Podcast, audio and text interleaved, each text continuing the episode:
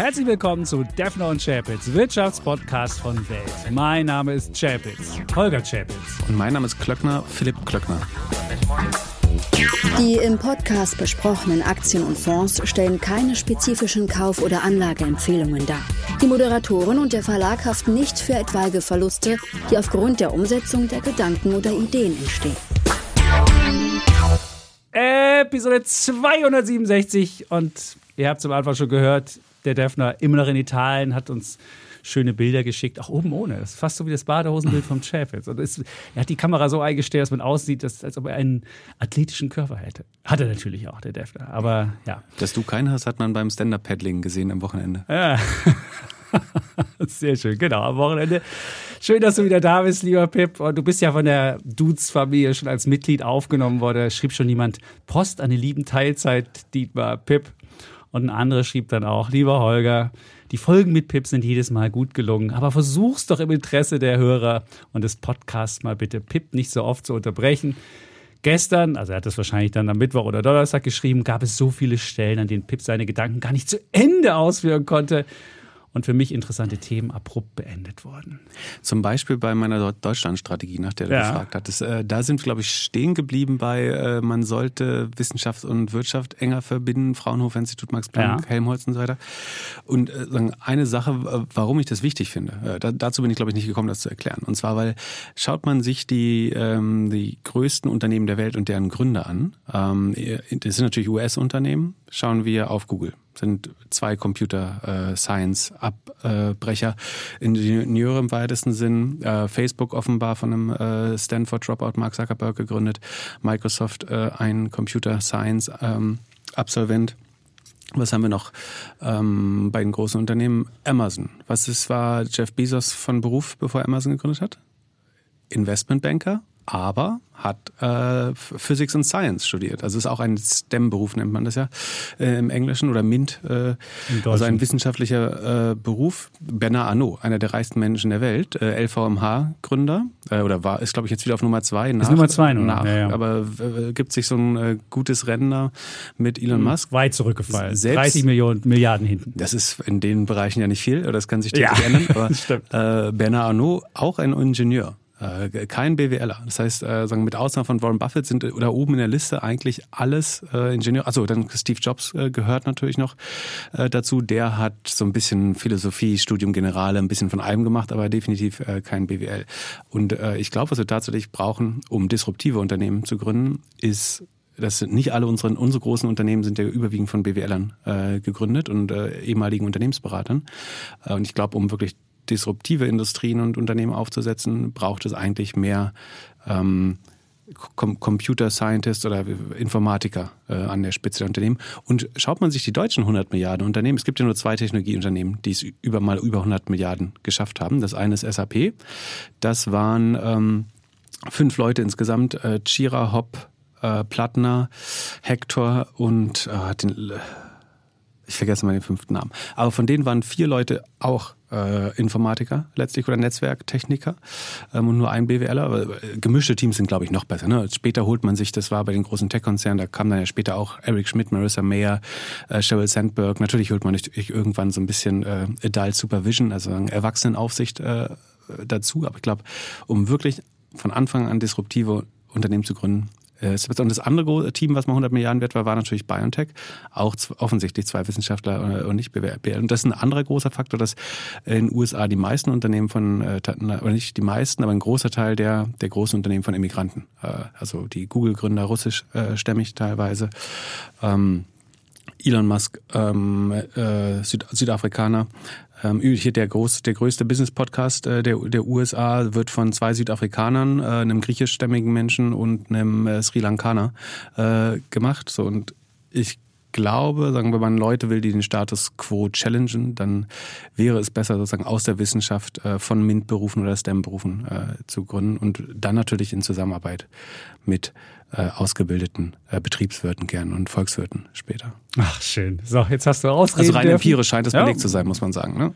Also würdest du jetzt Menschen äh, A raten, dass sie vielleicht eher einen MINT-Beruf als BWL machen, wenn sie hier zuhören und B, dass wir eine kluge Einwanderungspolitik machen, dass wir Menschen anziehen, die auch dann die künftigen entweder Business-Podcasts mache und dabei noch kluge Sachen investieren oder vielleicht. Vor allen Dingen ähm, Businesses bauen natürlich. Genau, Businesses ja. bauen, ganz genau. Und, und eben nicht irgendwelche bestehenden Businesses 5% besser machen oder irgendeinen Marktplatz für irgendwas gründen, sondern wirklich Dinge disruptiv neu zu denken. Das ist ja der Unterschied. Ne? Das, das, was wir gründen, sind irgendwelche Lieferplattformen und äh, Modemarktplätze und okay, was weiß ich. Du jetzt hier gerade die Sambas irgendwie schlecht reden und möchtest sagen, dass deren Leistung nicht so hoch zu, zu wichtig äh, ist? die haben sicher nicht disruptiv gedacht, äh, würde ich, würd ich sagen. Ich habe ja äh, lange Zeit da gearbeitet mhm. und mit ihnen auch. Ähm, und am Ende haben die Modelle internationalisiert. Das haben, also es ist auch eine Spezialisierung. Ne? Das hat auch Wert geschaffen, einfach sehr gut darin zu sein, äh, irgendwie Logistikketten aufzubauen, Marketing besonders gut zu machen weltweit. Mhm. Äh, das hat schon auch Wert.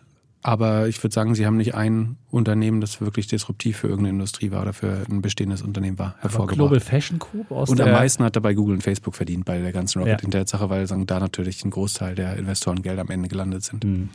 Aber Global Fashion Group, was er auch gegründet hat, kannst du jetzt sogar umsonst an der Börse kriegen. Hat einen negativen Unternehmenswert. Da ist der Cashbestand höher als die Marktkapitalisierung. Also insofern gibt es ja sogar Samwerdiger zum, zum Schnäppchentarif. Aber es gibt noch mehr 100 Milliarden Unternehmen in Deutschland. Porsche beispielsweise ist 100 Milliarden. Deutsche Telekom. Auch ein Ferdinand Porsche Ingenieur. Äh, HC okay. irgendwie, was keine Ahnung. Dr. H. Inc. HCF Porsche, genau. Ja, genau. So heißt ja auch die Gesellschaft. Genau. Die haben 100, genau. über 100.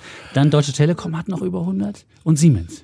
Ähm, Was hat Werner Siemens? Du hast doch Werner von Siemens, du hast doch, hast doch die, die Vita damals. Siemens war ein Erfinder und Ingenieur im best, besten Sinne, okay. natürlich. Ja, ja. Also insofern bestätigt das die, die Regel. Die Aber Ausnahme sind die deutschen Handelsunternehmen, die ja sehr groß sind. Ne? Die, die wurden natürlich äh, oft, oft von Krämern tatsächlich äh, gegründet. Die sind nicht börsennotiert, insofern genau. wissen wir gar nicht, wie genau. groß die sind, sondern können nur ähm, das schätzen die Werte. Ähm, aber wo du jetzt schon, wo du jetzt schon von disruptiven Menschen gesprochen hast, kann man ja, wir haben das letzte Mal auch vergessen, dein, deine Private, deine Private Investments kurz zu. Vielleicht kannst du, du musst jetzt nicht alle nennen, aber vielleicht hast du eins, wo du sagst, da hat wirklich jemand disruptiv gedacht, wo ich dabei bin.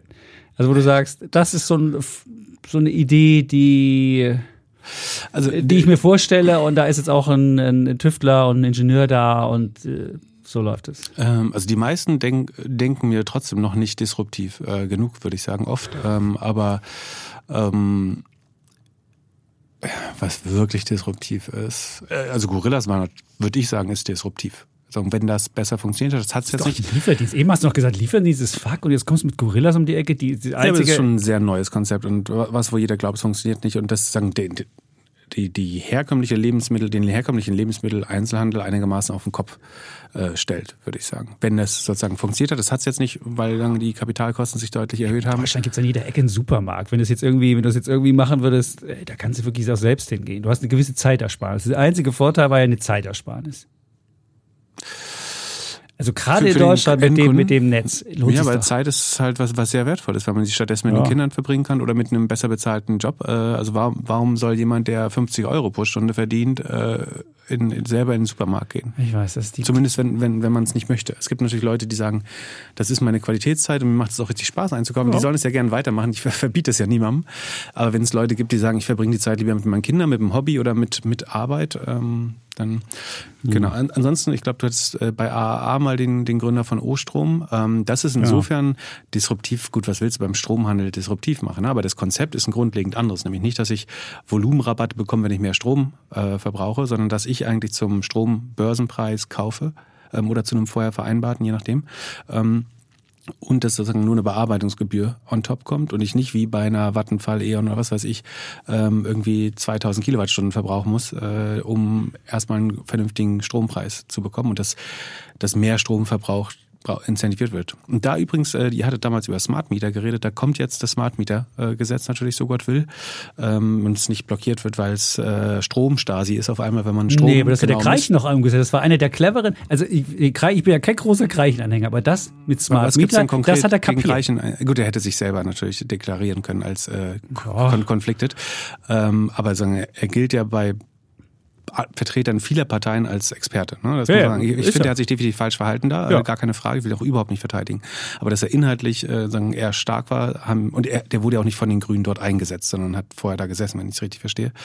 Ähm, von, von daher war das sicherlich einer der schlauen Sachen. Ja, ja. Aber wer weiß, vielleicht ein, ein, ein, Strommeter, das misst, wenn deine Waschmaschine an ist. Äh, man kann das natürlich auch als Stromstasi-Frame oder so. Ach, jetzt Muss man gucken, was, was, dann gegen das Gesetz getan das wird, wenn es kommen sollte. überhaupt nichts dagegen. Das ist das nee, spricht um Transparenz. Dafür. Das ist Transparenz und wenn du was du und nicht, schafft Marktanreize. Ne? Ja, genau, was du nicht was du nicht messen kannst, das kannst du auch nicht verändern, richtig? Über, überleg mal, wie viel von den Stromspitzen du verschieben kannst in die Nacht. Ne? Kannst, also ein Problem sind ja, warum wir angeblich Atomkraftwerke und so weiter brauchen. Äh, und die ganze Grundlast äh, ist unter anderem wegen der Spitzenverbräuche.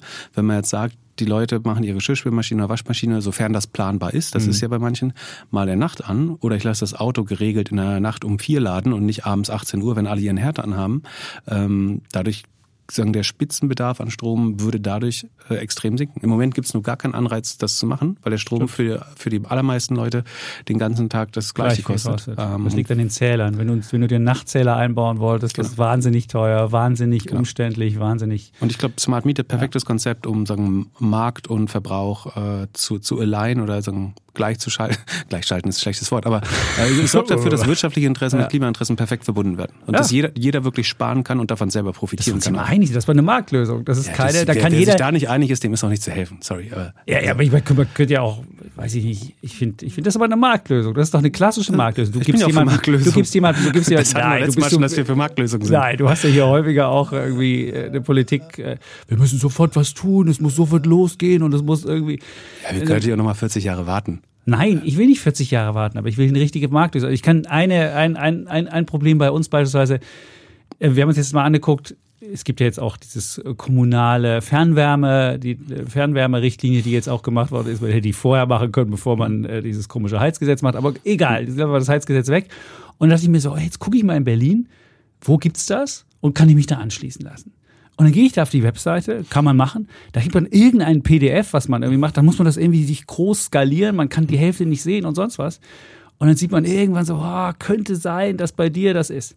Weißt du, selbst, selbst Kabel Deutschland, so hießen die früher, da kann man eingeben, Zionskirchstraße, wo ich ja mhm. immer wohne, welche Nummer sage ich jetzt nicht. Und dann hast du, sag, wird sofort ausgegeben, zack, da ist was anzuschließen. Das hat die Berliner Senat bis heute nicht hinbekommen, sondern ich kriege irgendein komisches PDF wo ich dann irgendwie irgendwelche komischen eingemalten Sachen sehe und die eingemalten Sachen heißen dann, ja, in dem Blog machen, nutzen 5% der Leute Fernwärme und dann denke ich so, hä, wie soll das gehen? Völlig, völliger Schwachsinn. Ich glaube, in Greifswald nutzt die absolute Mehrzahl der Bürger. Also da, wo ich herkomme, ja, Fernwärme, aber warum kann man die nicht, um die wenn Ecke du, wenn du, das schön das äh, Kühlwasser sozusagen für die Fernwärme genutzt habe. Aber wenn es nicht möglich ist, wir haben doch jetzt hier, getrennte wir haben doch jetzt, wir haben doch jetzt schon, wir haben doch jetzt schon seit, weiß ich nicht wie lange hatten wir jetzt, haben wir nicht mehr äh, rot-rot-grün, aber wir haben doch ewig so eine Regierung. Wir haben sogar eine Bezirksbürgermeisterin in Berlin-Mitte, die grün ist. Wenn ich auf deren Webseite gehe, sehe ich ganz freakige Sachen, die ganz oben sind, die man da machen kann, aber nicht die Sachen, die mich wirklich als Bürger interessieren. Und da muss ich sagen, völlig vorbei. Also ich frage mich echt, wenn denn die Politik so geil sein soll und du immer sagst, ja, wir müssen sofort und alle, die jetzt was dagegen haben, die jetzt sagen, das soll weiter so gehen, dann ähm, es gibt eine Vielzahl von sinnvollen Maßnahmen und sagen lo lokale kleine Fernwärmekreisläufe ja. macht total gibt's. Ja, aber warum macht das niemand? Oder das warum warum ist ja in ganz vielen Gemeinden oder ja, aber warum ist es riesige Investitionskosten hat zum Beispiel diese Kilometer von Rohren verlegen und zu isolieren. An ein scheiß Fernwärmenetz, das macht riesen oh, nix. Das ja kostet mich überhaupt sein. nichts. Da muss ich einmal die Straße wahrscheinlich aufbuddeln. Das haben die jetzt gerade gemacht, weil sie irgendwie Glasfaser bei uns verlegt haben. Das ist eine Sache, das war in zwei Tagen geschehen. Fertig. Da muss man doch jetzt. Also ich verstehe nicht. Naja, auf jeden Fall, äh, weil äh, es immer heißt. Vielleicht soll man es als Hausgemeinschaft einfach planen für, für, für alle, dann ich weiß es nicht. Ich bin natürlich dafür, das äh, besser zu regeln, wenn es geht. Aber also, willst mich jetzt nicht dafür verantwortlich machen, äh, wenn irgendjemand Nein, weil, du mir, weil du mir heute noch so, weil du mir noch so, so ein wunderbares, so wunderbare Werbung zugegeschickt hast. So, weiß ich nicht. Hallo FDP, ist das die Freiheit, die ihr um jeden Preis Ach, verteidigt? Und ich denke mir so, what? Da sieht man dann dieses, da sieht man dieses New York mit diesem, mit diesem, mit diesem roten äh, Waldbränden da äh, aus, aus, aus Kanada. Das war äh, und, und dann ich so, keine hey, Empfehlung. Ich finde find also, die, die nicht sachgemäß die Anzeige. Also ich dachte, ich dachte, die hättest du wach. Ich dachte so, hä? Hä? Das war nur, um dich zu provozieren. Ich finde also, find, find die nicht richtig. Ja, weil es ist ja auch völliger Blödsinn. Also, naja, es hat gut. eine mit dem anderen nichts zu tun. Gut, dann, äh, ich dachte, dann. Ich wollte ja eigentlich heute meinen, dann, nachdem letzt, ja. du letztes Mal das FDP-T-Shirt anhatte, ja. wollte ich dir eigentlich meinen FDP-Schlüsselmann von der Aktion 18, wenn du dich erinnerst. Äh, ja, ja genau. Aus Guido der Hand von Guido Westerwelle, ja. äh, Gott hab ihn selig, äh, hast, du, hast du noch? Hast du noch der war bei uns an der Uni damals tatsächlich in einer Studentenbar, um äh, Stimmen zu gewinnen äh, und hat Cocktails gemixt und dabei äh, habe ich so ein Schlüsselband bekommen. Echt? Ja. Das, das ist mit dem Guido Mobil. War das Aktion 18 nicht auch das Guido Mobil? Äh, Gab's, das fuhr ja, durch genau. die, das fuhr also durch, mit dem Guido durch Mobil durch Deutschland gefahren. Unter anderem hat dann Greifswald äh, Stopp gemacht. Genau. Ja. Und ich war ja auch lange Zeit FDP wieder. Ähm, nicht mehr? Im Moment bin ich es nicht, nee, nee. Aber könntest du dir vorstellen, wieder zurückzugehen? Ja, wenn sie eine liberale Politik machen für Menschen und nicht für Unternehmen und äh, SUVs, würde ich äh, gern wieder eine liberale Partei wählen. Aber wer macht, denn, wer macht denn für Menschen eine Politik? Gibt es da eine Partei? Weil das ist ja das ist auch eine Frage, Arbeit, die. Ich bin mit der Arbeit von keiner der aktuellen äh, Parteien zufrieden. Hundertprozentig. Man hat natürlich immer Präferenz immer irgendein kleineres Übel, aber äh, ich würde nicht sagen, dass irgendeine Partei gerade wirklich gute Politik macht, klar. Hm. Es gibt so. überall gutes Personal in allen Parteien. Ähm, aber ich würde mit keiner Partei zu 100 Prozent oder auch nur zu 80 Prozent übereinstimmen. Auch nicht den Grünen, um das ganz klar zu sagen. Sehr gut. Dann haben wir nämlich hier noch eine, eine Zuschrift, die wollen wir auch noch klären, von Robert. Und Robert schrieb, Hallo Dietmar und Holger, Klammer auf, und Herr Klöckner. Da ist wird schon klar, da distanziert sich jemand wohl. Und was war das denn für ein kruder Episodenstart? Ich fühlte mich zeitweise wie beim öffentlich-rechtlichen Rundfunk. Es ging um, äh, wir wollten das äh, vergangene Woche erklären, wo die hohen Umfrageergebnisse der AfD herkommen. Und dann wurde Herr Klöckner möchte die Umfrageergebnisse im Osten erklären, die sind bestimmt alle dumm und die bösen Medien. So, und nicht ein einziger Gedanke oder Halbsatz darüber, dass eventuell die Regierungsarbeit mit dem Erstarken der Opposition zu tun haben könnte hätte auch Maischberger oder Will sein können. Und dann wird es noch wilder und dann kommt ein Zitat, ich weiß nicht, ob er das rausgeschrieben hat sich. Die Ossis wünschen sich ihre alten Zeiten wieder und wählen deshalb die AfD. So, jetzt musst du hier noch einmal sagen, was äh, dein dann, und ich hätte eine Gegenrede halten müssen. Also es ist jetzt alles sehr zugespitzt natürlich formuliert. Ähm, also ich glaube, er, er, hinterfragt, ob sagen, dass man, wenn man aus dem Sozialismus kommt, würde man ja nicht die AfD wählen, äh, sondern die Linken. Und ob es nicht der wahre Grund ist, dass wir in die Planwirtschaft zurückrutschen ähm, und sie sich deswegen sozusagen für die Freiheit erneut auflehnen, sozusagen. Und prinzipiell, ich glaube, es gibt niemals einen Grund, um diese Entwicklung äh, zu erklären. Den Eindruck wollten wir beide auch nicht erwecken, glaube ich, aber gleichzeitig können wir es nicht abschließend behandeln, das Thema. Ähm, es gibt sicherlich verschiedenste äh, Gründe, warum, sagen, oder individuelle Motivationen, warum Leute das machen. Protestwähler. Man sieht ja auch, dass die Wanderungen von allen Parteien des politischen Spektrums kommen zur AfD. Ich finde es faszinierend, dass es oder, ich oder nicht erschreckend, gesagt, dass, dass FDP, dass von der FDP so viel kommt. Das finde ich wirklich, genau. das finde ich, ich wirklich. Als Wirtschaftswissenschaftler betrachtet man ja alle, Persö äh, alle Probleme marginal. Und ich habe nicht gesagt, dass alle Ossis dumm sind, sondern sagen viele hochqualifizierte Menschen einfach abgewandert sind und das relativ gesehen, damit natürlich eine Gesellschaft der tendenziellen Verlierer zurückbleibt. Oh. Und dass das natürlich ein Problem ist. Und ich glaube, wer das leugnet, der sieht, das heißt nicht, dass alle Ossis dumm sind und nicht, dass alle Ossis Verlierer sind, aber das erklärt einen Teil, dass sie besser gebildeten, besser verdienenden Menschen, die Jena, dazu neigen, eventuell grün oder rot zu werden. Wie ist es denn in Jena, wie ist es in Leipzig, wie ist es in Dresden? Da sind ja, ja das gut, ist schon mal andere Quoten, würde ja, ich sagen. Ja gut, aber die AfD hat trotzdem da noch, hat da trotzdem noch zweistellige, zweistellige, zweistellige ähm, Zustimmungsraten. Ja, hat sie in Bayern ja auch. Gut, okay. Also, also du meinst es sind dann einfach, aber das ist dann nicht die Verlierer. Also du sagst, es gibt einmal Verlierer das ist eines. Genau. Und, und, um auf die, sagen, die Sehnsucht sozusagen nach der alten Zeit, und wir haben gesagt, wir, also was, was ich gesagt habe, ist, dass das romantisiert wird, quasi Vergangenheit. Man erinnert sich eigentlich nur noch an die guten Sachen oder die, die Sachen, die vermeintlich besser waren in der DDR. Ähm, und natürlich würde man äh, nicht die AfD wählen, um in die DDR zurückzukommen. So, aber was eventuell so erklärbar ist, ist die, das Misstrauen äh, gegen, gegenüber dem, der Demokratie und dem aktuellen Staat. Ähm, das ist vielleicht schon Gegenüber so dem Staat, aber nicht gegenüber der Demokratie. Ich glaube, gegenüber dem Staat, das ist ja eine Demokratie, gab es ja im Osten in der Form. Ja gut, aber wer die AfD wählt, kann kein großer Fan der Demokratie sein, würde ich sagen. Ja, da würde ich dir zustimmen. Also, weil das ist jetzt eine Partei, die gerade was wir, wir Grundgesetz, sehen, wir was sehen ja, was rechte Parteien machen, wo sie an der Macht sind, in Ungarn, ja. in Polen. Äh, dass sie Demokratie abschaffen, wo sie können, die, die Presse beschränken. Wird. Ja. ja ähm, es gibt bestimmt ausreichend Gründe, am öffentlichen rechtlichen Rundfunk äh, zu kritisieren hier und da. Ähm, aber dann die, die Medienlandschaft abbauen, das tun rechte Parteien. Äh, hm. Nicht, also Rechtsextreme vor allen Dingen, die, wenn sie an die Macht sind, äh, an, an, die Macht kommen, in der Regel die Pressefreiheit einschränken. So. es ist schwer zu begründen, warum das das bessere Modell sein soll. Und warum jetzt, genau, öffentlich-rechtlicher Rundfunk, das sagt er auch, bitte werdet nicht zum öffentlich-rechtlichen Rundfunk. Und das fällt mir auch immer auf. Ja, wenn also wenn ja einmal eine andere Meinung ist, dann ist, ist, ist die Welt gleich der öffentlich-rechtliche Rundfunk. Man, man, muss doch mal so viel Toleranz haben, dass man, äh, man kann ja gern glauben, ich habe Unrecht und dann auch einen Leserbrief schreiben, vielleicht lernen wir auch was dabei. Aber man muss ja nicht sagen, dass hier der, der Springer Verlag steht nicht äh, im Verdacht, öffentlich-rechtlicher Rundfunk zu werden. Nein, der Glaube Podcast, ich, wir sind ja unabhängig passieren vom, darf. Wir sind doch unabhängig vom Springer Verlag. Also, wie, Ach so, gibt es keinen Gewinnabführungsvertrag äh, hier? Dafür das geht in deine Tasche hier alles? Oder? Ja, nein, wir sind hier angestellt, aber wir haben doch hier freie. Ich kann ja, das haben wir beim letzten Podcast besprochen, wie unabhängig ja. journalistische Unabhängigkeit hier äh, gehandhabt wird. Ja. Da müssen wir jetzt nicht nochmal drauf. Nein, aber eingehen. ich habe hier, also was wir hier für Themen gehabt haben, also weiß ich nicht. Ich habe mir gibt hier keiner Themen vor und wenn ich den öffentlich-rechtlichen Rundfunk liebe, könnte ich das sagen. Und wenn ich ihn nicht mag, kann ich es auch sagen. Also ja, das, wir müssen das jetzt nicht wiederholen. So, es, nein, es aber, scheint, aber ja trotzdem äh, immer wieder. Nein, ich finde halt, ich finde, halt, ich finde, halt, ich finde, ich finde immer die die die Unterstellung finde ich immer, die finde ich was, was, was ich finde, die Unterstellung ist, dass, weil dieser Podcast bei Axel Springer veranstaltet wird, gäbe es irgendein, weiß ich nicht, Stallgeruch oder und der wird dann ein bisschen reinriechen also in den Podcast und die gesagt? Leute würden hier würden mir im Zweifel sagen, ich habe noch nie, noch nie, was was wir immer hier auch erzählt haben bei Podcast, noch nie ein ein Rüffel sonst was bekommen. Ja. Und wir haben noch nicht mal, wir haben noch nicht mal von Werbung treiben. Ich, also, ah, ich habe es überhaupt nicht gesagt. Ne? Wir sind jetzt aber bei der gleichen Debatte, wie wir beim Ja gut, aber weil, weil das, ist, das ist eine, die meine grundsätzliche journalistische Sache anbetrifft. Und wenn ich andere Podcasts höre, die noch nicht mal sagen, dass da irgendwie eine Finanzierung funktioniert. Ich weiß nicht, es gibt ja auch eine Börsen-Podcast, wo dann auf einmal Leute auftauchen, die da dürfen dann ihr Programm runter erzählen. Da steht dann nicht mal dabei, dieser Podcast ist sonst was gemeint. Das gibt's bei uns in keiner Umstand. Ich finde es viel problematischer, wenn man irgendwelche finanziellen Verknüpfungen hat oder sonst was. Oder jetzt habe ich heute Morgen habe ich den, den Pivot-Podcast gehört. Erzählt der Typ am Anfang, ja. Und dann hat mich der Bookingmann angerufen und er hatte noch ein paar Tickets fürs Champions League-Finale in Istanbul. Da bin ich mit meinem Sohn hingefahren und es war toll.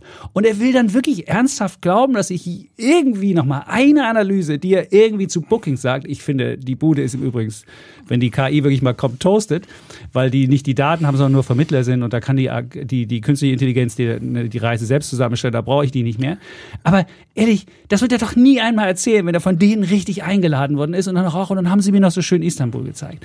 Und es nervt mich wirklich kolossal, dass aber hier andere, dass jetzt du hierher kommen, andere ja. herkommen und mir wirklich erzählen wollen, das, das weil ich hier bei Springer arbeite, wäre hier irgendwie, wäre der öffentlich-rechtliche Rundfunk schlecht beleuchtet. Aber ich würde vielleicht... Sekunde, jetzt das, muss ich, also ich werde wenigstens darauf reagieren. Okay. Also A, sag, ich habe mehrmals auf Twitter in unserem Podcast oder dir gegenüber gesagt, was eine der wenigen Sachen, die ich an der Welt schätze ist, dass hier sagen, ein breites Spektrum an Meinungen passieren ja, kann. Unter anderem, klar. dass ich hier sprechen kann. Ja. Äh, du kannst Die, Dietmar und du sind ja. euch nicht immer einig. Äh, es passiert Nein. hier auch sagen, sehr, also Meinungen, die sehr weit am Recht, äh, Rechtsaußenspektrum sind. Ich finde es aber gut, dass es Plattformen gibt, wo alles, was im demokratischen Rahmen ist, irgendwie passieren kann. Und ich, hab, ich finde es auch vollkommen blöd, Leute irgendwie als rechts, also rechts oder links einzuordnen, wie das eure Hörer, aber auch unsere manchmal machen das als Schimpfwort zu nutzen. So, ich ich finde es okay, wenn man konservativ ist, wenn man rechts ist, solange man äh, nicht rechtsextrem ist. Und ich finde es auch okay, wenn man links ist, solange man nicht linksextrem ist. Ähm, auch wenn das nicht das Gleiche ist, äh, will ich ganz klar sagen, äh, glaube ich. Das eine ist deutlich menschenverachtender. Ähm, wobei ja gut, wir fangen das jetzt nicht an, aber äh, ich glaube nicht an die Also ich würde schon sagen, es gibt rote Linien und die gibt es in beide Richtungen. Das gibt es so, 100% wenn, wenn du, auf wenn du, einigen. Wenn du ja. Menschen irgendwie gezielt angreifst und wenn es um Mensch und Leben geht. Wenn es um Sachen geht, da weiß ich nicht, genau. da, ich habe nicht so eine hohe Meinung von Sachen. Ich jetzt, bin auch dagegen, dass Leute irgendwie Autos äh, irgendwie anzünden oder sonst was. Finde ich genau. nicht so problematisch, wie wenn Leute irgendwie äh, Menschen. Aber es gibt Linien und die gibt es nach links und wie nach rechts. Und Absolut. ich kann jetzt nicht sagen, oh, nur links, oh, wenn da jemand jemanden umbringt, das ist aus gutem Menschen. Das habe ich, hab ich auch nicht ja, gesagt. Aber du hast uns gerade erzählt, dass, dass Link, linksextreme Gewalt die bessere ist. Ich sage nicht, beides ich scheiße. Überhaupt nicht ja, gesagt. Du hast gesagt, links muss man nicht über linksextreme sein. Gewalt gesprochen. Aber du hast über linksextrem gesagt, was besser wäre. Und linksextrem ist auch gewalttätig und kommt ich auch bin mit gegen Gewalt, auch gegen links, bin dafür, dass linke Gewalt ver, ver, ver, äh, verfolgt wird. Genau, ja? so wie bei Ich glaube aber nicht, dass es richtig ist, linke Gewalt zum Problem zu machen, gerade, weil... Sagen, es ist von beiden Seiten problematisch. Fertig. Es ja, aber das, das, Problem, was sagen, viele deutsche Bürger betrifft, ist rechte Gewalt.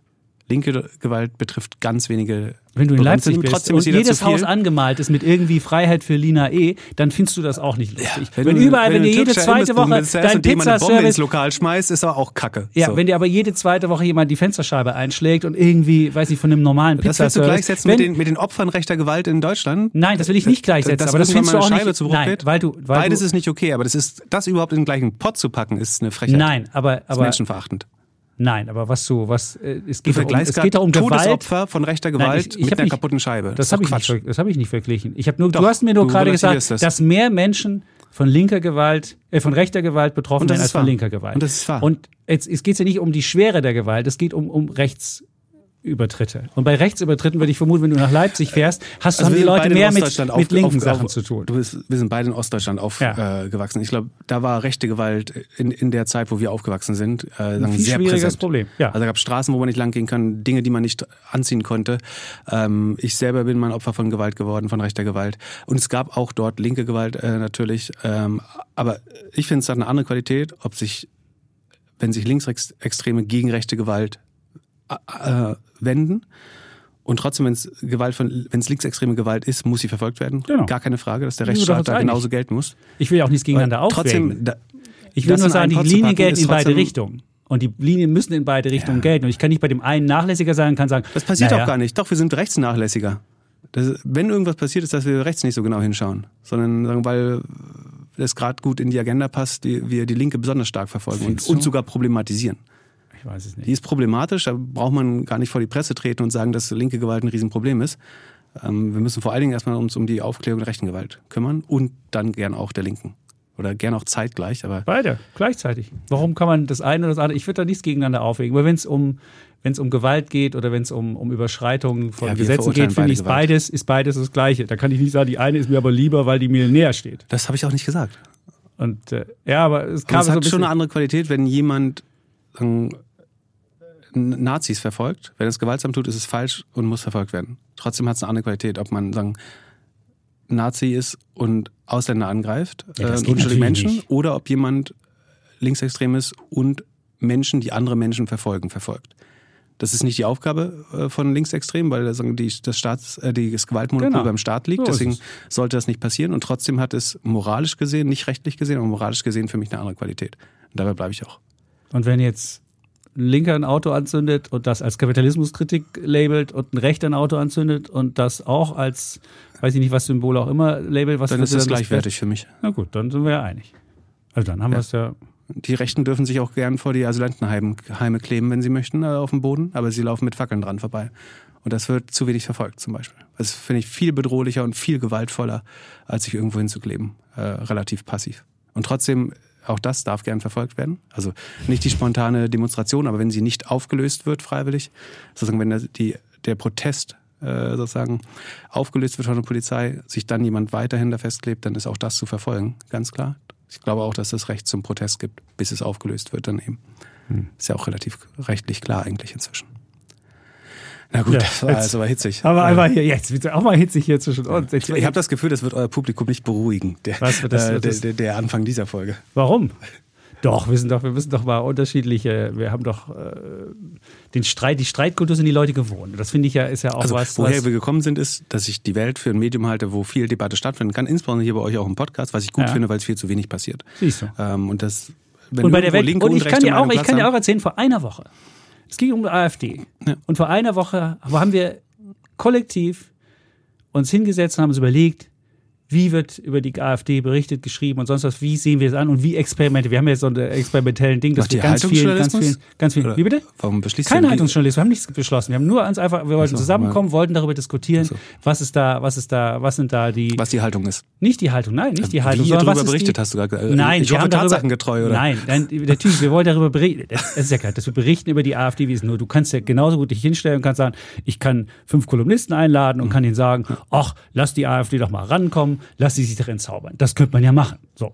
Oder kann man eben nicht machen. So. Und da über solche Sachen wollten wir, wollten wir einfach mal reden. Und da wird offen drüber diskutiert. Und da waren alle zusammen und wir standen zusammen da und es haben wirklich, wir haben darüber diskutiert und haben dann eine, eine, eine kluge Lösung gemacht, dass wir gesagt haben, wir werden weder die AfD dämonisieren, noch werden wir die Wähler beschimpfen, aber wir werden sicherlich aufpassen, wenn wir Gastkommentare haben, was da zur AfD drinsteht. Und weil das eben, gerade im Osten, eine gibt's sehr denn, rechtsradikale Partei dass ist. andere Parteien dämonisiert im Haus? Nein. Nee? Nein. So kampagnenmäßig oder so? Nein. Okay. Es ist doch, wie kommt, also ich finde, ich finde, dass man muss halt darüber reden, was ist. Und ich finde, wir können, die Frage war auch, wie oft beredet man davon, dass sie, dass sie, weiß ich nicht, gibt ja jeden Tag eine neue Umfrage und die Umfragen kommen natürlich, äh, sind natürlich werden natürlich gerne konsumiert und so weiter. Solche Sachen. Und es ist bei uns eine sehr offene Atmosphäre, wo wir alle darüber reden. Und ich finde, das ist eine wirklich wunderbare, wunderbare, wunderbares Klima. Und dann sagt der eine das, der andere sagt das. Und wir reden darüber und streiten darüber. Und es ist uns wichtig, sowas zu machen. Und deswegen ärgert das, das, das mich, ich auch. ärgert es mich wahnsinnig, wenn jemand kommt und sagt so, das ist ja Bespringer, Bespringer, da finden die gut, die schlecht und dann ist es fertig. Ich habe nur gesagt, dass ihr nicht im Verdacht nicht so. steht, der öffentlich-rechtliche Rundfunk zu werden. Weil das ja die Vermutung des Hörers war war. Ach so, nee, weil, weil ich hier ist, sprechen äh, könnte, wird das hier zum ÖRR so ungefähr. Ja, ja. Äh, Aber trotzdem beim ÖRR muss man ja sagen, das ist ja kein ausgewogenes, das ist ja kein ausgewogenes Programm. Also wir haben ja, wir haben ja schon im Vorgespräch hier darüber diskutiert und haben uns gefragt, gibt es, nicht, einen, gibt es einen rechten Talkmaster da? Und es gibt ganz viele, weiß ich nicht, äh, die eher... Früher gab es zu Hause an Kienzler, das war ein ganz gutes Format, glaube ich. Oder ja? Gerhard Löwenthal, das war so richtig rechter Sack. Ich, ich, bin, das wollte ich bin man auch nicht gern hören. dafür, dass solche Meinungen auch im öffentlichen rechtlichen Rundfunk ja, Platz haben. Aber warum gibt es das nicht?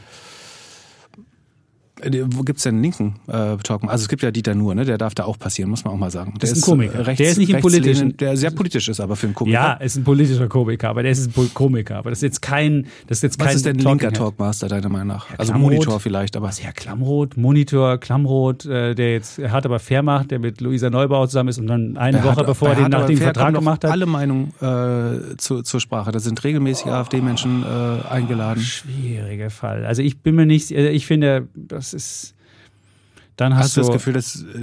Äh, du bist ja von vornherein, äh, hast du ja. Wir, wir, beschäftigen ja auch hier die, äh, weiß ich nicht, Ehefrau von Herrn Lindner.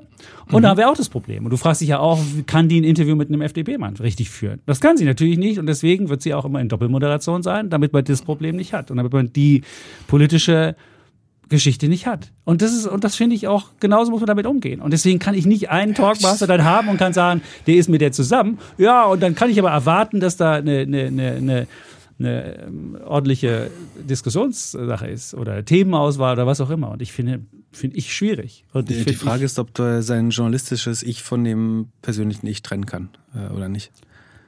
Also ich würde auch vermuten, dass selbst, die, selbst, selbst also Franka Lefeld ist, ein journalistisches Ich und die ist eine Journalistin. Die ist einen absolut neutralen, also dürfen jetzt nur noch absolut neutrale Menschen Nein, im Fernsehen auftreten? aber wenn du, wenn du persönliche Bande mit jemandem hast, ja. dann ist, da, ist die Vermutung schon mal da, dass das äh, möglicherweise so bestimmte der Themen... Der Konzernchef hier, der mit äh, Christian Lindner gern essen geht zum Beispiel, das meinst du? Hä? Das macht Christian Lindner geht doch mit jedem äh, essen. Also du wirst doch nicht erzählen, ja, dass unser Konzernchef ja nur mit also, ihm essen geht. Das ist doch, das ist doch Nach Blödsinn. den Offenbarungen so des letzten halben Jahres finde ich es eine, eine schwere These, äh, das Was? zu verteilen. Also es gibt vielleicht Grund, äh, also wie gesagt, meiner Meinung nach dürfen gern rechtere Meinungen auch im öffentlichen rechtlichen Rundfunk repräsentiert werden, sofern sie nicht irgendwie Klima leugnen oder Nein, vollkommen das geht natürlich auf, auf, dem Boden des Grundgesetzes. Ja, aber du siehst ja, wohin das, das geht. Ne? Also lässt du AfD-Leute irgendwo auftreten, sagen, ja. leugnen sie Sachen, sind wirklich fern von Fakten oft. Ja, äh, ich habe ja auch nicht gesagt, dass du AfD-Leute da unbedingt überall auftreten lassen willst, aber es könnte ja sein, dass du so ein Gerhard äh, Löwenthal von früher einen strammen Rechten oder dass du, weiß ich nicht, Hauser und Kienzle frontal das war übrigens davor, das war das, das Vorbild für unser Börsefrontal, was wir mal gemacht ah, haben. Verstehen. Ja, Hauser und Kiesel, die haben wir auch. Und genau. ähm, insofern finde ich, äh, das ist halt im Öffentlich-Rechtlich nicht gegeben. Und das äh, nervt die Leute im Osten auch. Und äh, da, da werden die Aber Leute. Wer, wer, wer wäre denn guter Talkmaster, deiner Meinung nach? Oder wer, welches Format wünschst du dir denn konkret? Oh, ich finde, ich finde so ein, so ein so ein Ulf Poschardt würde ich gerne. Das ist jetzt überhaupt kein Rechter, aber das ist halt ein, ein Liberaler. Das ist ein Liberaler. Es gab äh, Blome Augstein gab es früher, war das nicht im äh, öffentlich-rechtlichen auch? Äh, Blome gab es. Äh, irre ich mich? Das ist eine gute Frage. Äh, war das in, bei NTV Phoenix? Oder das, ich glaube, es war Phoenix, ja. Das kann sein, bei Phoenix gab es. Ist, jetzt, ist jetzt nicht die Primetime natürlich. So, genau. Ähm, da wäre ich jetzt wieder der Primetime. Ist hart zu unter, ja, aber gut, vielleicht ist das Interesse auch begrenzt. So. Ja, aber es gibt doch Anne Will. Es gibt Ilner, jetzt gibt es demnächst Karin Mioskawa, die Nachfolgerin von Anne Will. Die ist, steht jetzt auch nicht im, im, im Ruf, dass sie jetzt besonders äh, unlinks wäre oder weiß ich nicht. Aber ich habe nicht das Gefühl, dass sie regelmäßig irgendwie rechte Meinung einbremsen oder so. Da finden alle Parteien statt. Ähm, die Moderatoren üben meiner Meinung nach eine wenig einschränkende Funktion ein. Aber das ist, aber warum nicht einfach auch mal keine Ahnung. Also gut, wir werden, wir werden jetzt keinen finden hier. Ich finde mal so einen liberalen Geist. Weiß ich nicht, das wäre mal so ein, weiß ich, Ulf Porsche fände ich cool. Der ist, äh, der hat einen liberalen Geist. Ich meine, der ist vielleicht ein bisschen autofreudig und hat da einen gewissen Bias, aber. Ja, und willst du jemandem, der auf Twitter schon ein Troll ist und auf LinkedIn irgendwie die, die Plattform öffentlich-rechtlichen Rundfunk äh, geben, um Leute zu provozieren? Irgendwie sagt, ich, ich binde damit irgendwie die, die Leute an, ich weiß nicht. Ach, ja, jetzt. In, in ÖR hochtrollen. Troll. Es ist doch jetzt. Hat er es nicht selber gesagt oder so? Ja, nee, also das ist Troll. Also es, nicht, es, es, er piekst so ein bisschen die Leute mal. Man kann es ja auch verstehen, wenn man bei LinkedIn ist, dass man da irgendwie.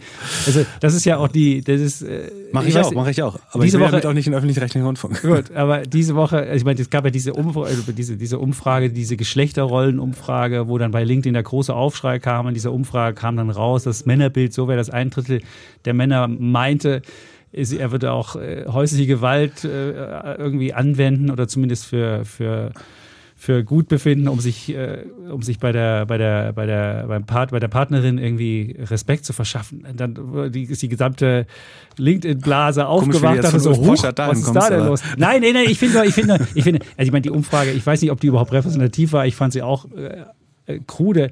Oder es gab eine zweite Umfrage, die, die, wo drin stand, was wollen Männer und was wollen Frauen. Männern war egal, was die Frau verdient, die wollten nur Attraktivität. Und das ist halt sogar noch zugenommen, der Attraktivitätsfaktor. Und äh, Frauen, worauf achten Frauen? Drei Viertel achten aufs Geld beim Typen. Und auch das, wenn du, wenn du, wenn du, die, wenn du die LinkedIn. Ich, ja, gut, aber wenn du die LinkedIn, wenn du die LinkedIn, wenn du den LinkedIn-Feed dir durchguckst, da gibt's ja ganz andere Werte. Oh, wir machen jetzt hier und wir sind so gut und so gut. Und dass man da mal als Bosch halt hingeht und sagt, wisst ihr, Freunde, das ist jetzt hier so eine, so eine ganz eigene Veranstaltung. Da muss ich mal ein bisschen pieken und muss mal sagen, an der Stelle ist vielleicht die Meinung, die hier geäußert wird, nicht unbedingt die, die die öffentliche ist. Es ist immer die veröffentlichte und die öffentliche, die sich so ein bisschen gegeneinander stehen. Und das äh, hat man bei diesen, bei diesen Umfragen, wo es um, um Geschlechterbilder Bilder geht und sonst was, deswegen ist die LinkedIn-Blase hoch das also gibt's bei uns in der Gesellschaft. Ein Beispiel wäre jetzt, es muss im Fernsehen, mal, mal, Fernsehen auch mal erzählt werden, dass ein Drittel der Männer äh, das vielleicht gar nicht blöd ist, die Frau zu schlagen. Oder? Nein, um Gottes Willen will was ich das gar die, nicht. Was die Meinungsvielfalt, also ich bin pro Meinungsvielfalt, äh, gern liberale rechte Ansichten äh, im Fernsehen. Nichts dagegen. Weiß nicht, ob die Beispiele so gut waren. Nein, die Beispiele, äh, ich fand nur die, die Umfrage, ich meine, ich würde auch bezweifeln, dass ein Drittel, äh, die, die, ich hoffe mal, dass es nicht so ist, dass ein Aber Drittel also, du wolltest ja gerade sagen, die veröffentlichte Meinung gegen die herrschende Meinung. Genau. So. Und da ist bei LinkedIn eine ganz andere Würdest Meinung. du jetzt daraus schließen, dass weil die herrschende Meinung ist, dass jeder dritte Mann glaubt, dass äh, irgendwie Gewalt in der Beziehung äh, normal ist, dass auch das wieder gespiegelt werden muss? Nein. Auf keinen Fall, das ist was völlig falsch. Das würdest aber du, ich, nein, aber wenn äh, du da bei der werten. Umfrage stehst, ja du auch. werten und norm, nein, normativ. Bei der, Umfrage, ja, das ist ja kein, das ist ja kein Fall. Nur wenn du da drin liest, in der Umfrage war ja auch drin. Naja, wie, wie lange machen die Männer, also denken die Männer dran, dass sie Elternzeit machen? Und wie lange machen sie das? Und wenn ja. ich bei LinkedIn mir das angucke, dann, ach, ich habe jetzt hier mein Jahr frei und ich mache jetzt hier und ich muss mich ja. um die Familie kümmern. Da wird ein ganz anderes Bild das gespiegelt als das, was ich eben. Ich will nicht da das Gewaltbild, das, Gewalt, das, das, das, Gewaltbild will ich überhaupt nicht beschönigen. Das ist, das ist totaler Fuck und ich will das auch überhaupt nicht, weil du jetzt mich hier versuchst so, ja, soll das jetzt die Meinung sein? Nein, das soll nicht die Meinung sein. Du hast das Aber, Beispiel hier gebracht. Ja, na, ich habe nur die Umfrage gemacht und das, äh, von der Umfrage wurde natürlich der Punkt nur rausgegriffen, der ja auch besonders äh, erschreckend und gravierend ist, wo ich sage, was ist denn da los? Ich glaube auch nicht, dass es, ich, dass es glaub, so in der Gesellschaft ist und ich möchte es mal wenn hoffen. Du, wenn du Menschen fra fragst, ob sie gern Immigration wollen, dann sagen auch 60, 70 Prozent nein. Das ist aber, sagen für unseren Staat wäre das den Untergang, wenn wir keine Immigration mehr hätten. Klar wollen Würde wir qualifizierte. Ich sofort sagen. Ja, aber du willst eine andere haben. Und du willst das Gefühl haben, dass wenn du Einwanderung hast, dass du nicht eine Willkommenskultur für jeden und alle hast und besonders die Leute anziehst, die dein Sozialsystem ganz kuschelig finden, sondern du möchtest Leute haben, die Wir es geil Einwanderung finden, ins Sozialsystem. Insbesondere unser Sozialsystem braucht Einwanderung. Die, ja, aber das Sozialsystem, dass sie dann nur ähm, nicht, nicht unbedingt äh, das Bruttoinlandsprodukt dass, ein, dass Einwanderer so ein Nein, überhaupt Leistungsempfänger nicht. werden. Nein, aber das ist bei ganz vielen. Das ist, wenn du die Statistiken dir anguckst, wirst du feststellen, dass du über, dass du, dass du, wenn du guckst bei den Arbeitslosen, bei den Sozialhilfeempfängern hast du überwiegend, hast du äh, prozentual mehr Einwanderer dabei. Weil es auch nicht so einfach ist, in Lohn und Brot zu kommen, wenn man äh, Vielleicht mag das ein Fall sein, kommt. vielleicht ist es aber auch, wir wissen nicht, was für Gründe dahinter stecken. Nur du willst halt, wenn du Leute anwirbst oder wenn du Menschen, wenn du sagst, hey, wir sind ein offenes Land, dann willst du möglichst auch Leistungsträger haben. Doch, wir haben vorhin darüber geredet, da wolltest du Leute, die das nächste Apple bauen oder weiß ich nicht ja. was. Und du willst nicht ähm, äh, Menschen, die, die. Sag doch mal, wenn du nicht willst. Nein, du willst, also ich meine, du musst, du musst ja unterscheiden zwischen, zwischen, zwischen Einwanderern, die, die ähm, Willst du einen Leistungsbereitschaftscheck an der Grenze machen, oder? Wie soll das funktionieren? Nein, aber du hast, du kannst ja, du kannst ja wie in, in, in Kanada oder in anderen Ländern kannst du auch sagen, okay, wir haben, ein, ein, wir haben eine Checkliste, was wir für Einwanderer haben wollen. Und das ist unabhängig von dem Asyl. Eine Sache ist Asyl, wo du ganz klar sagst, hier ist jemand politisch verfolgt. System, finde ich gut. Ja. Äh, politisch verfolgt ja. ist, ist, ist eine ganz andere Geschichte. Das will ich auch nicht schleifen. Nur ist Georgien, ist Georgien ein, ein, ein, ein, unsicheres Drittland, wo ich jeden sofort noch, noch einen Test machen muss. Georgien will sie aber andererseits in die EU, die wollen in die EU beitreten. Da finden wir das okay. Dann sind sie sicher. Und dann sind sie aber ein unsicheres Land, wenn es um Asyl geht, also finde ich schwierig. Also da muss ich sagen, da, da hadere ich ein bisschen mit, mit, der, mit der Asylpolitik. Also muss es schon. Es sind russische Truppen vor Ort, wenn ich mich nicht irre, oder? Also, ich, ich kann es dir nicht, äh, ich kann dir nicht genau sagen, wie die politische Situation. Ich weiß nur, sie wollen bei der EU beitreten. So. Und äh, haben sie ein bisschen Gesuch gemacht. Und denke, na, wer bei der EU beitreten will, der wird nicht, der wird ein gewisses Rechtsstaatsverständnis mitbringen. Also Aber anders gesagt, mit dem EU-Beitritt sagen, wären sie ja freizügig. Äh ja, dann wäre es ja okay. Dann, ist, okay, dann also können Sie ja gerne. Alle würden wir nehmen, aber einzelne nicht. Nein, nein, aber, aber ich muss doch, ich muss doch beim Asyl muss ich doch mir, muss ich doch verschiedene, muss ich doch verschiedene ähm, Unterschiede machen. Und ich kann da nicht von vornherein sagen, ähm, das ja, ein, ich, ein, ein, Punktesystem, also ich bin natürlich total für ein Punktesystem, äh, also kanadisches äh, Vorbild und so weiter. Aber es gibt auch, du kannst natürlich, aber wenn wir jetzt nur Leute nehmen, die schon Deutsch sprechen, Nein, das wird schwer. Das ist in Kanada natürlich viel einfacher. Aber, aber worauf ja. willst du denn testen? Auf Integrationsfähigkeit? Was, was ist eine Integrationsfähigkeit für dich so? Dass sie an der Grenze einmal sagen, ja, ich will hart arbeiten, ne, das wird auch jemand das machen. Nicht. Nein, das wird auch jemand machen, der nicht arbeiten will. Aber wenn du sagst, du hast eine gewisse technische Ausbildung, das könntest du ja mit einem Zertifikat nachweisen. Okay. Und dann sollen Mechatroniker und so Pflegekräfte hm? werden oder Nein, du kannst auch, du, es geht ja nicht nur darum, dass vor du, allen Dingen Pflegekräfte. Ja, auch. Wie willst die du hast du auch, aber die, wird, die werden ja auch schon, da ist ja jetzt auch äh, der Heil zusammen mit Frau Baerbock äh, durch Südamerika getourt ja. und haben da ihre, ihre Tour gemacht. Und dann kannst du ja bewusst dahin gehen, kannst sagen, hä, wir brauchen das und ihr könnt euch überlegen, ob das was äh, ist natürlich insofern auch ungerecht den Ländern gegenüber, dass man deren, äh, aber wahrscheinlich, ich, ich habe keine Ahnung, wie da die, die Arbeitsmarktsituation in Brasilien ist oder wie sie in, in anderen lateinamerikanischen Ländern ist. Aber ich kann schon ähm, verstehen, wenn man da hinwählt und soll und sagen, hey, das ist die, die, die Qualifikation brauchen wir. Und wenn das Menschen gibt, die das gerne machen möchten, würde ich sagen, you're welcome. Ja, aber auch da stehen wir im Wettbewerb. Wenn, wenn die das kanadische ja, System für einfacher erachten, dann werden sie nach Kanada gehen. Wahrscheinlich. Also, aber ja, gut. Aber trotzdem würdest du schon sagen, da brauchen wir eine gewisse Regelung. Also ungeregelter Zuzug. Wir brauchen auch eine realistische Lösung. Also ist ja, was heißt realistische Lösung? Wir können gerne nur Leute mit äh, irgendwie Masterabschluss, die schon Deutsch können. Äh, nee, da kriegst du ja niemanden. Und schon auf die Verfassung schwören, äh, aufnehmen, Nein. aber dann werden wir nicht genug Leute bekommen, glaube ich. Das ist ja auch nicht mein, mein, meine Idee, sondern meine Idee wäre, dass du zumindest eine gewisse Qualifikation solltest du schon nachweisen können. Also wenn du über den Zweig nicht politisch verfolgt, das ist halt was völlig anderes. Das ist eine andere. Das ist die eine Tür ist politisch verfolgt, mhm. Asyl, und das andere ist ja, einfach gezielte Zuwanderung und so. Und da musst du halt gewisse, gewisse Kriterien machen. Du wirst wahrscheinlich auch nicht den, die, alle Kriterien erfüllt haben, aber wenn du sagst, aber Punktesystem, Beispiel, dann hättest du ja Punkt 1, sagen wir bürokratisieren muss. Also die, wenn ja, ja, du mit Unternehmern reden würdest und Unternehmerinnen, würden sie vor allen Dingen sagen, dass der, der Prozess überhaupt einen, einen qualifizierten Ausländer äh, oder Ausländerin sagen, oder Nicht-EU-Bürger äh, aus Drittstaaten anzuwerben, äh, allein der Prozess ist schon äh, unheimlich schwer. Der muss leichter werden. Ja. Genau. Also das, das, das qualifizierte ja Personal finden, das löst ja im Zweifel sogar der Markt über Agenturen, die sich darauf spezialisieren und so weiter. Aber die dann wirklich nach Deutschland äh, zu bekommen, äh, ist ja schon ein ja, großer Da muss man Akt. erst anmelden bei der Botschaft und hin und her. Das dauert immer sehr lange. Das kann bis zu einem halben Jahr dauern. Aber ja, ich bin auch prinzipiell bei dir. Natürlich wollen wir qualifizierte Einwanderung. Das ist gar, gar keine Frage. Nur man, man muss auch überlegen, wie, äh, was davon Idealismus ist und äh, dass man einfach es wird halt nicht so einfach funktionieren, wie äh, wir, wir haben jetzt ein Punktesystem und nur, nur die, die das erfüllen, kommen rein, weil dann werden wir entweder kaum jemand äh, bekommen. Nicht. Das klar. Also du kriegst halt über die qualifizierte Tür, kriegst äh, über die Einwanderung. Aber ich glaube, du musst sie halt als attraktiven Standort. Das ist halt die, auch der Plattform, dass du sagst, hey, du musst denken wie eine Plattform. Du hast ja gerade die Willkommenskultur als negativ beschrieben. Weil, Nein, ich habe gesagt, eine Willkommenskultur wenn, wenn für die, alle. Wenn die Leute hören, in Deutschland äh, sagen, herrscht äh, Fremdenfeindlichkeit, werden sie bestimmt nicht herkommen. Hey, aber warum gehen die nach Amerika? Da ist doch, da ist, in Deutschland soll da keine Fremdenfeindlichkeit herrschen. Ich habe nur gesagt, ich möchte nicht, die Grünen sind ja sogar angetreten, haben gesagt, bitte jeder, der auch überhaupt keine Kenntnisse von irgendwas hat und auch er muss nicht, da haben wir für alle Willkommenskultur. Du kannst nicht für alle eine Willkommenskultur haben haben. Du möchtest natürlich eine Willkommenskultur haben. Ich glaube, niemand bei den Grünen Aber- hat gesagt, wir machen jetzt alle Grenzen auf.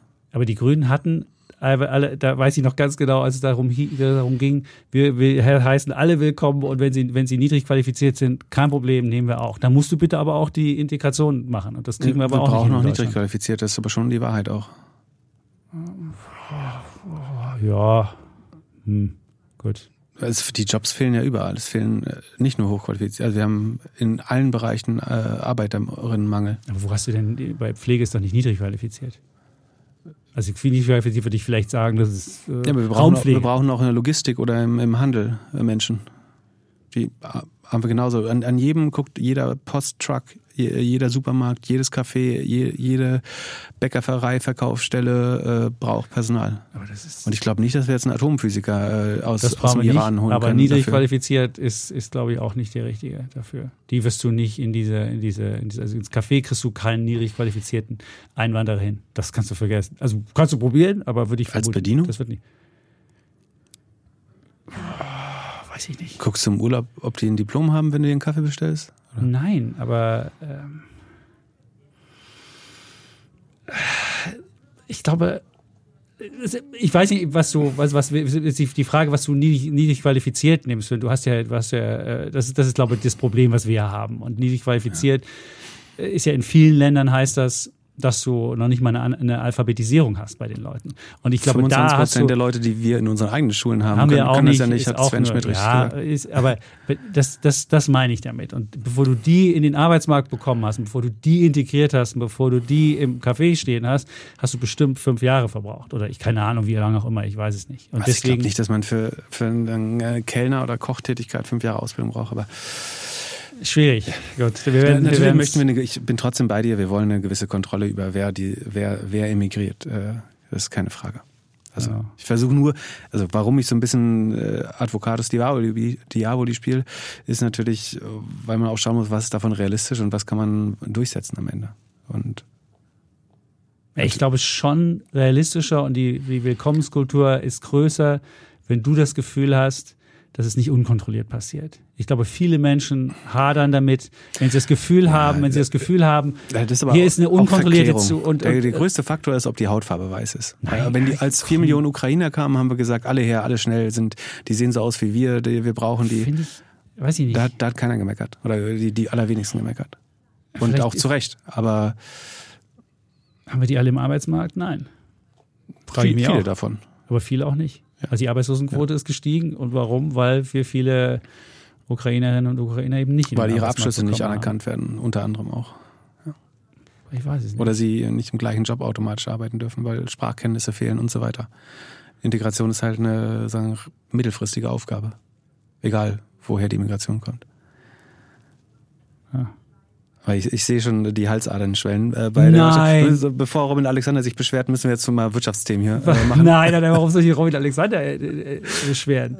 Überhaupt nicht. Wir müssen ja auch über, wir wollen ja auch, wir sind ja auch politisch, wir sind ja ich sage Wirtschaftspodcast oder ist Wirtschaft gehört über auch Politik dazu und da müssen wir auch über, über solche Sachen diskutieren. Und äh, ich weiß, du magst die Technik einen versuchen, in die radikale Ecke immer zu stellen. Du kannst es sehr gut, das habe ich festgestellt, aber es ist, äh, ich, finde immer, will, ich will, ich finde ich will immer, dich nicht in die äh, Doch, doch, doch, radikale- ich will das will dich ich gar nicht ja in die radikale Ecke Doch, doch, doch, bringen. Ich möchte ja- nur sagen, die Limitierung von scheinbar einfachen Ideen, ähm, die, wie gesagt, ich, alles, was du sagst, unterschreibe ich in der Regel 100 Prozent. Aber sagen, das ist nicht Realpolitik, die sich umsetzen äh, lässt, glaube ich. Ja, man könnte es wenigstens probieren oder man könnte zumindest ein bisschen näher Ja, ran ist- an diese. Man könnte wenigstens Wenn man an die, Folgen aber schon die, erkennen an kann, die dann ist es Politik unehrlich, hin. so zu tun, als wäre das eine Lösung. Wir können damit Politik machen, wir können eine Partei aufmachen, wir kriegen Stimmen dafür. Wir sagen, alle Atomkraft, wir, wir machen ab morgen nur noch Atomstrom in Deutschland.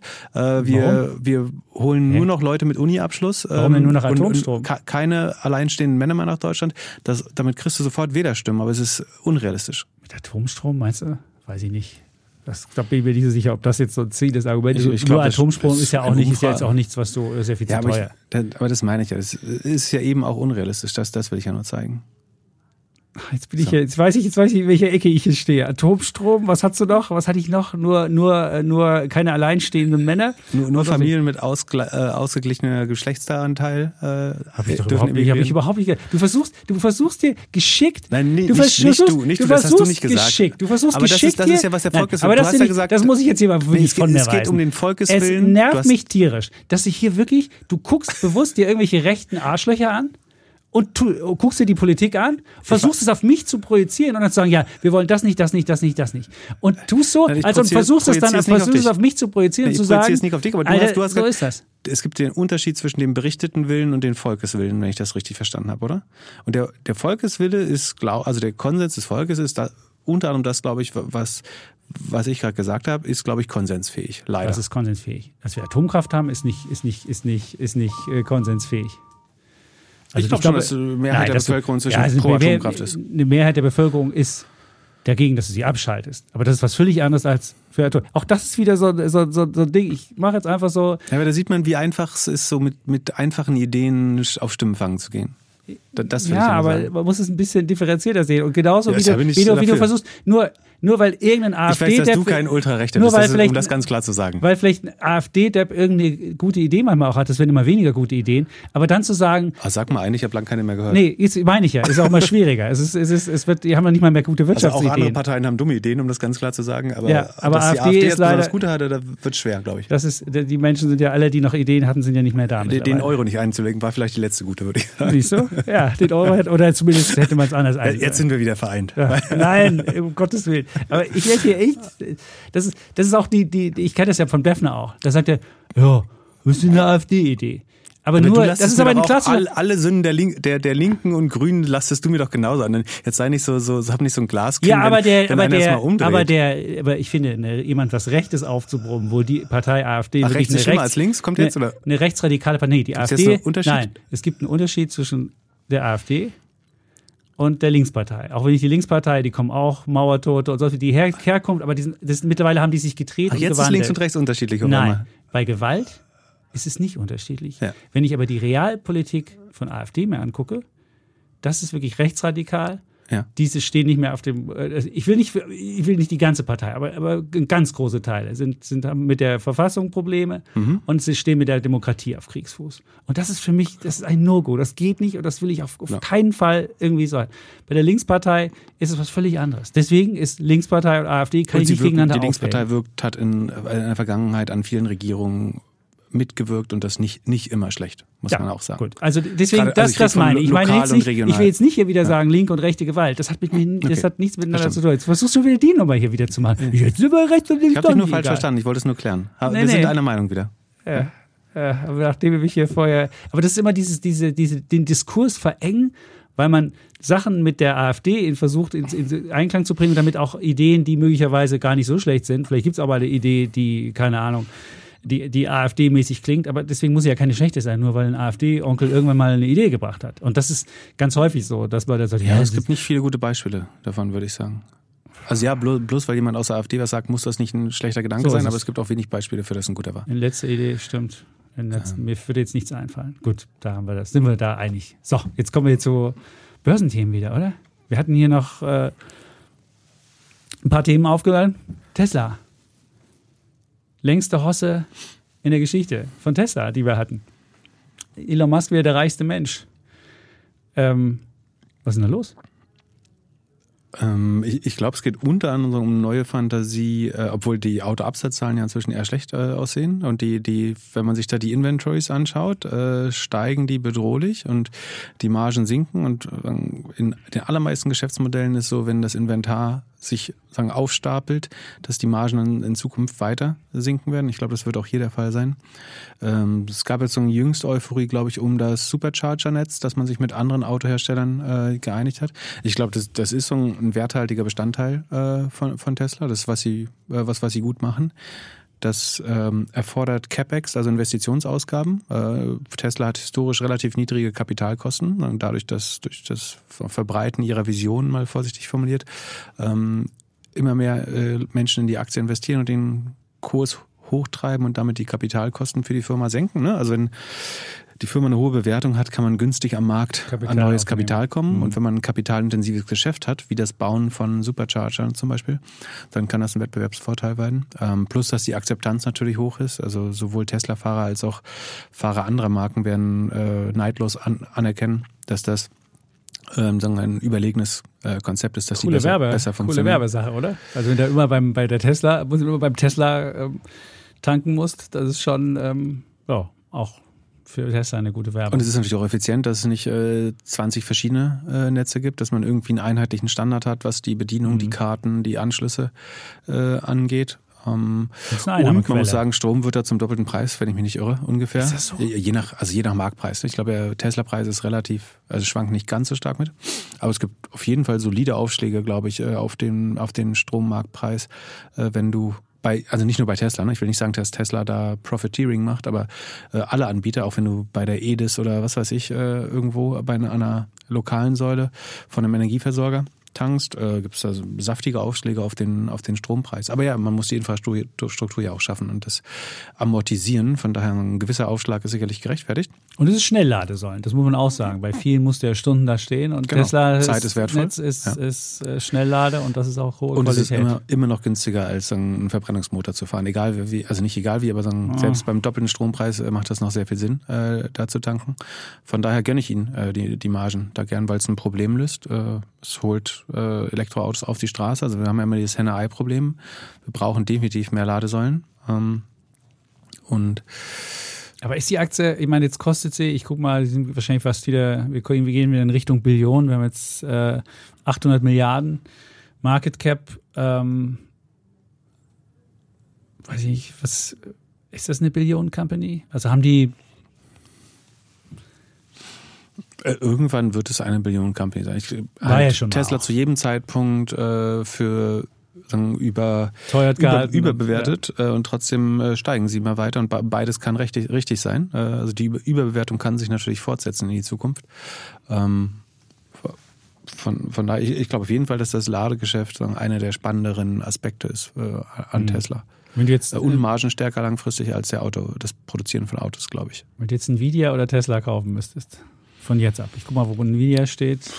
Was würdest du dann, also würdest du sagen, das ist, ist eine jetzt, schwere Frage. Ähm, die einen, der große KI-Boom, also Nvidia ist 980 Milliarden und Tesla ist. Ich glaube, ich würde Nvidia 97. nehmen, weil das Wachstum sich beschleunigt. Bei Tesla, glaube ich, äh, sinkt das Wachstum und die Absatzzahlen und okay. die Margen gerade. Also ich gar keine so qualitative Aussage. Ich, also schwere Frage.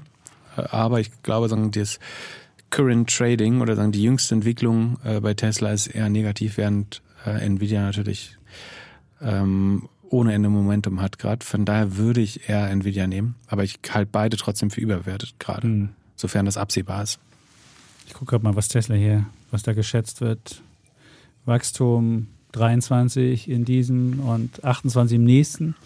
Und bei Nvidia Wachstum 59 in diesem und äh, 27 im nächsten erst. Also nur noch. Und dann wird sich auch abschalten. Dann sind wir wieder gleich auf. Also 2024 glaub, soll beides könnte, gleich. könnte, wenn der AI-Boom anhält, könnte Nvidia schneller wachsen. Ja, und ich glaube, Tesla könnte langsamer wachsen tatsächlich, weil selbst wenn die Absatzzahlen irgendwie in die 30, 25 Prozent kämen, mhm. ähm, wird weniger Revenue dabei anfallen, weil die, die, die Margen sinken. Man sieht das ja auch schon. NIO hat jetzt auch die Preise gesagt. Die, die Autos werden alle rabattiert, wie gesagt. Ja, ja. Man kann sich die Inventories, also man kann sich die Inventories, äh, sieht man im Balance Sheet quasi. Mhm. Ähm, und das heißt letztlich unverkaufte Autos, was dort steht. Ähm, und wenn das steigt, oder wenn das schneller steigt als der Umsatz, natürlich, wenn man Autos verkauft, muss man auch welche im Lager haben, das ist ganz normal, ja. dass die Inventories steigen, wenn der Umsatz steigt.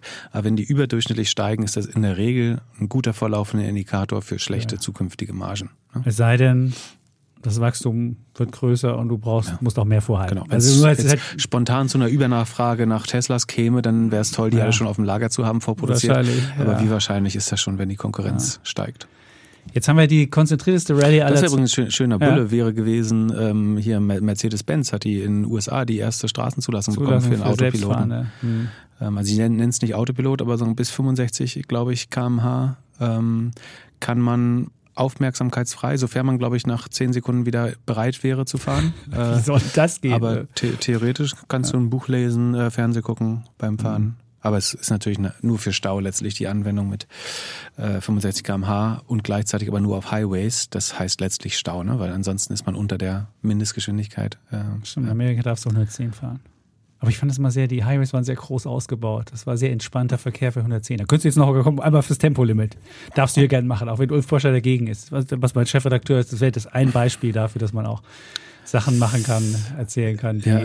Ähm, also Sven Schmidt hat ja äh, auf der UMR oder ja. in, in, eurem Alles auf Aktien Podcast ja. sozusagen vom, vom Geisterfahrer Deutschland gesprochen und meinte damit, dass wir als einziger Atomstrom abschalten.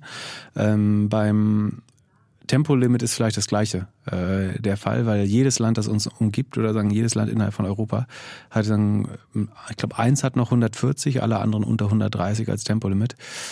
130. Äh, also Schweiz. wir müssen jetzt entweder glauben, die sind alle doof, oder wir müssen glauben, die Autolobby hat da weniger Einfluss. Ja, eins, aber, eins von beiden wird, ja, wahr gut, sein. A war Deutschland immer schon ein Land mit, mit ohne Tempolimit, da waren wir eines der wenigen Länder. Also gab es ja fast in der Welt kein anderes. War German Autobahn war ja genau das, war ja fast schon ein Exportschlager. Sind viele hergefahren im Urlaub, um dann aber über die German Autobahn zu brettern.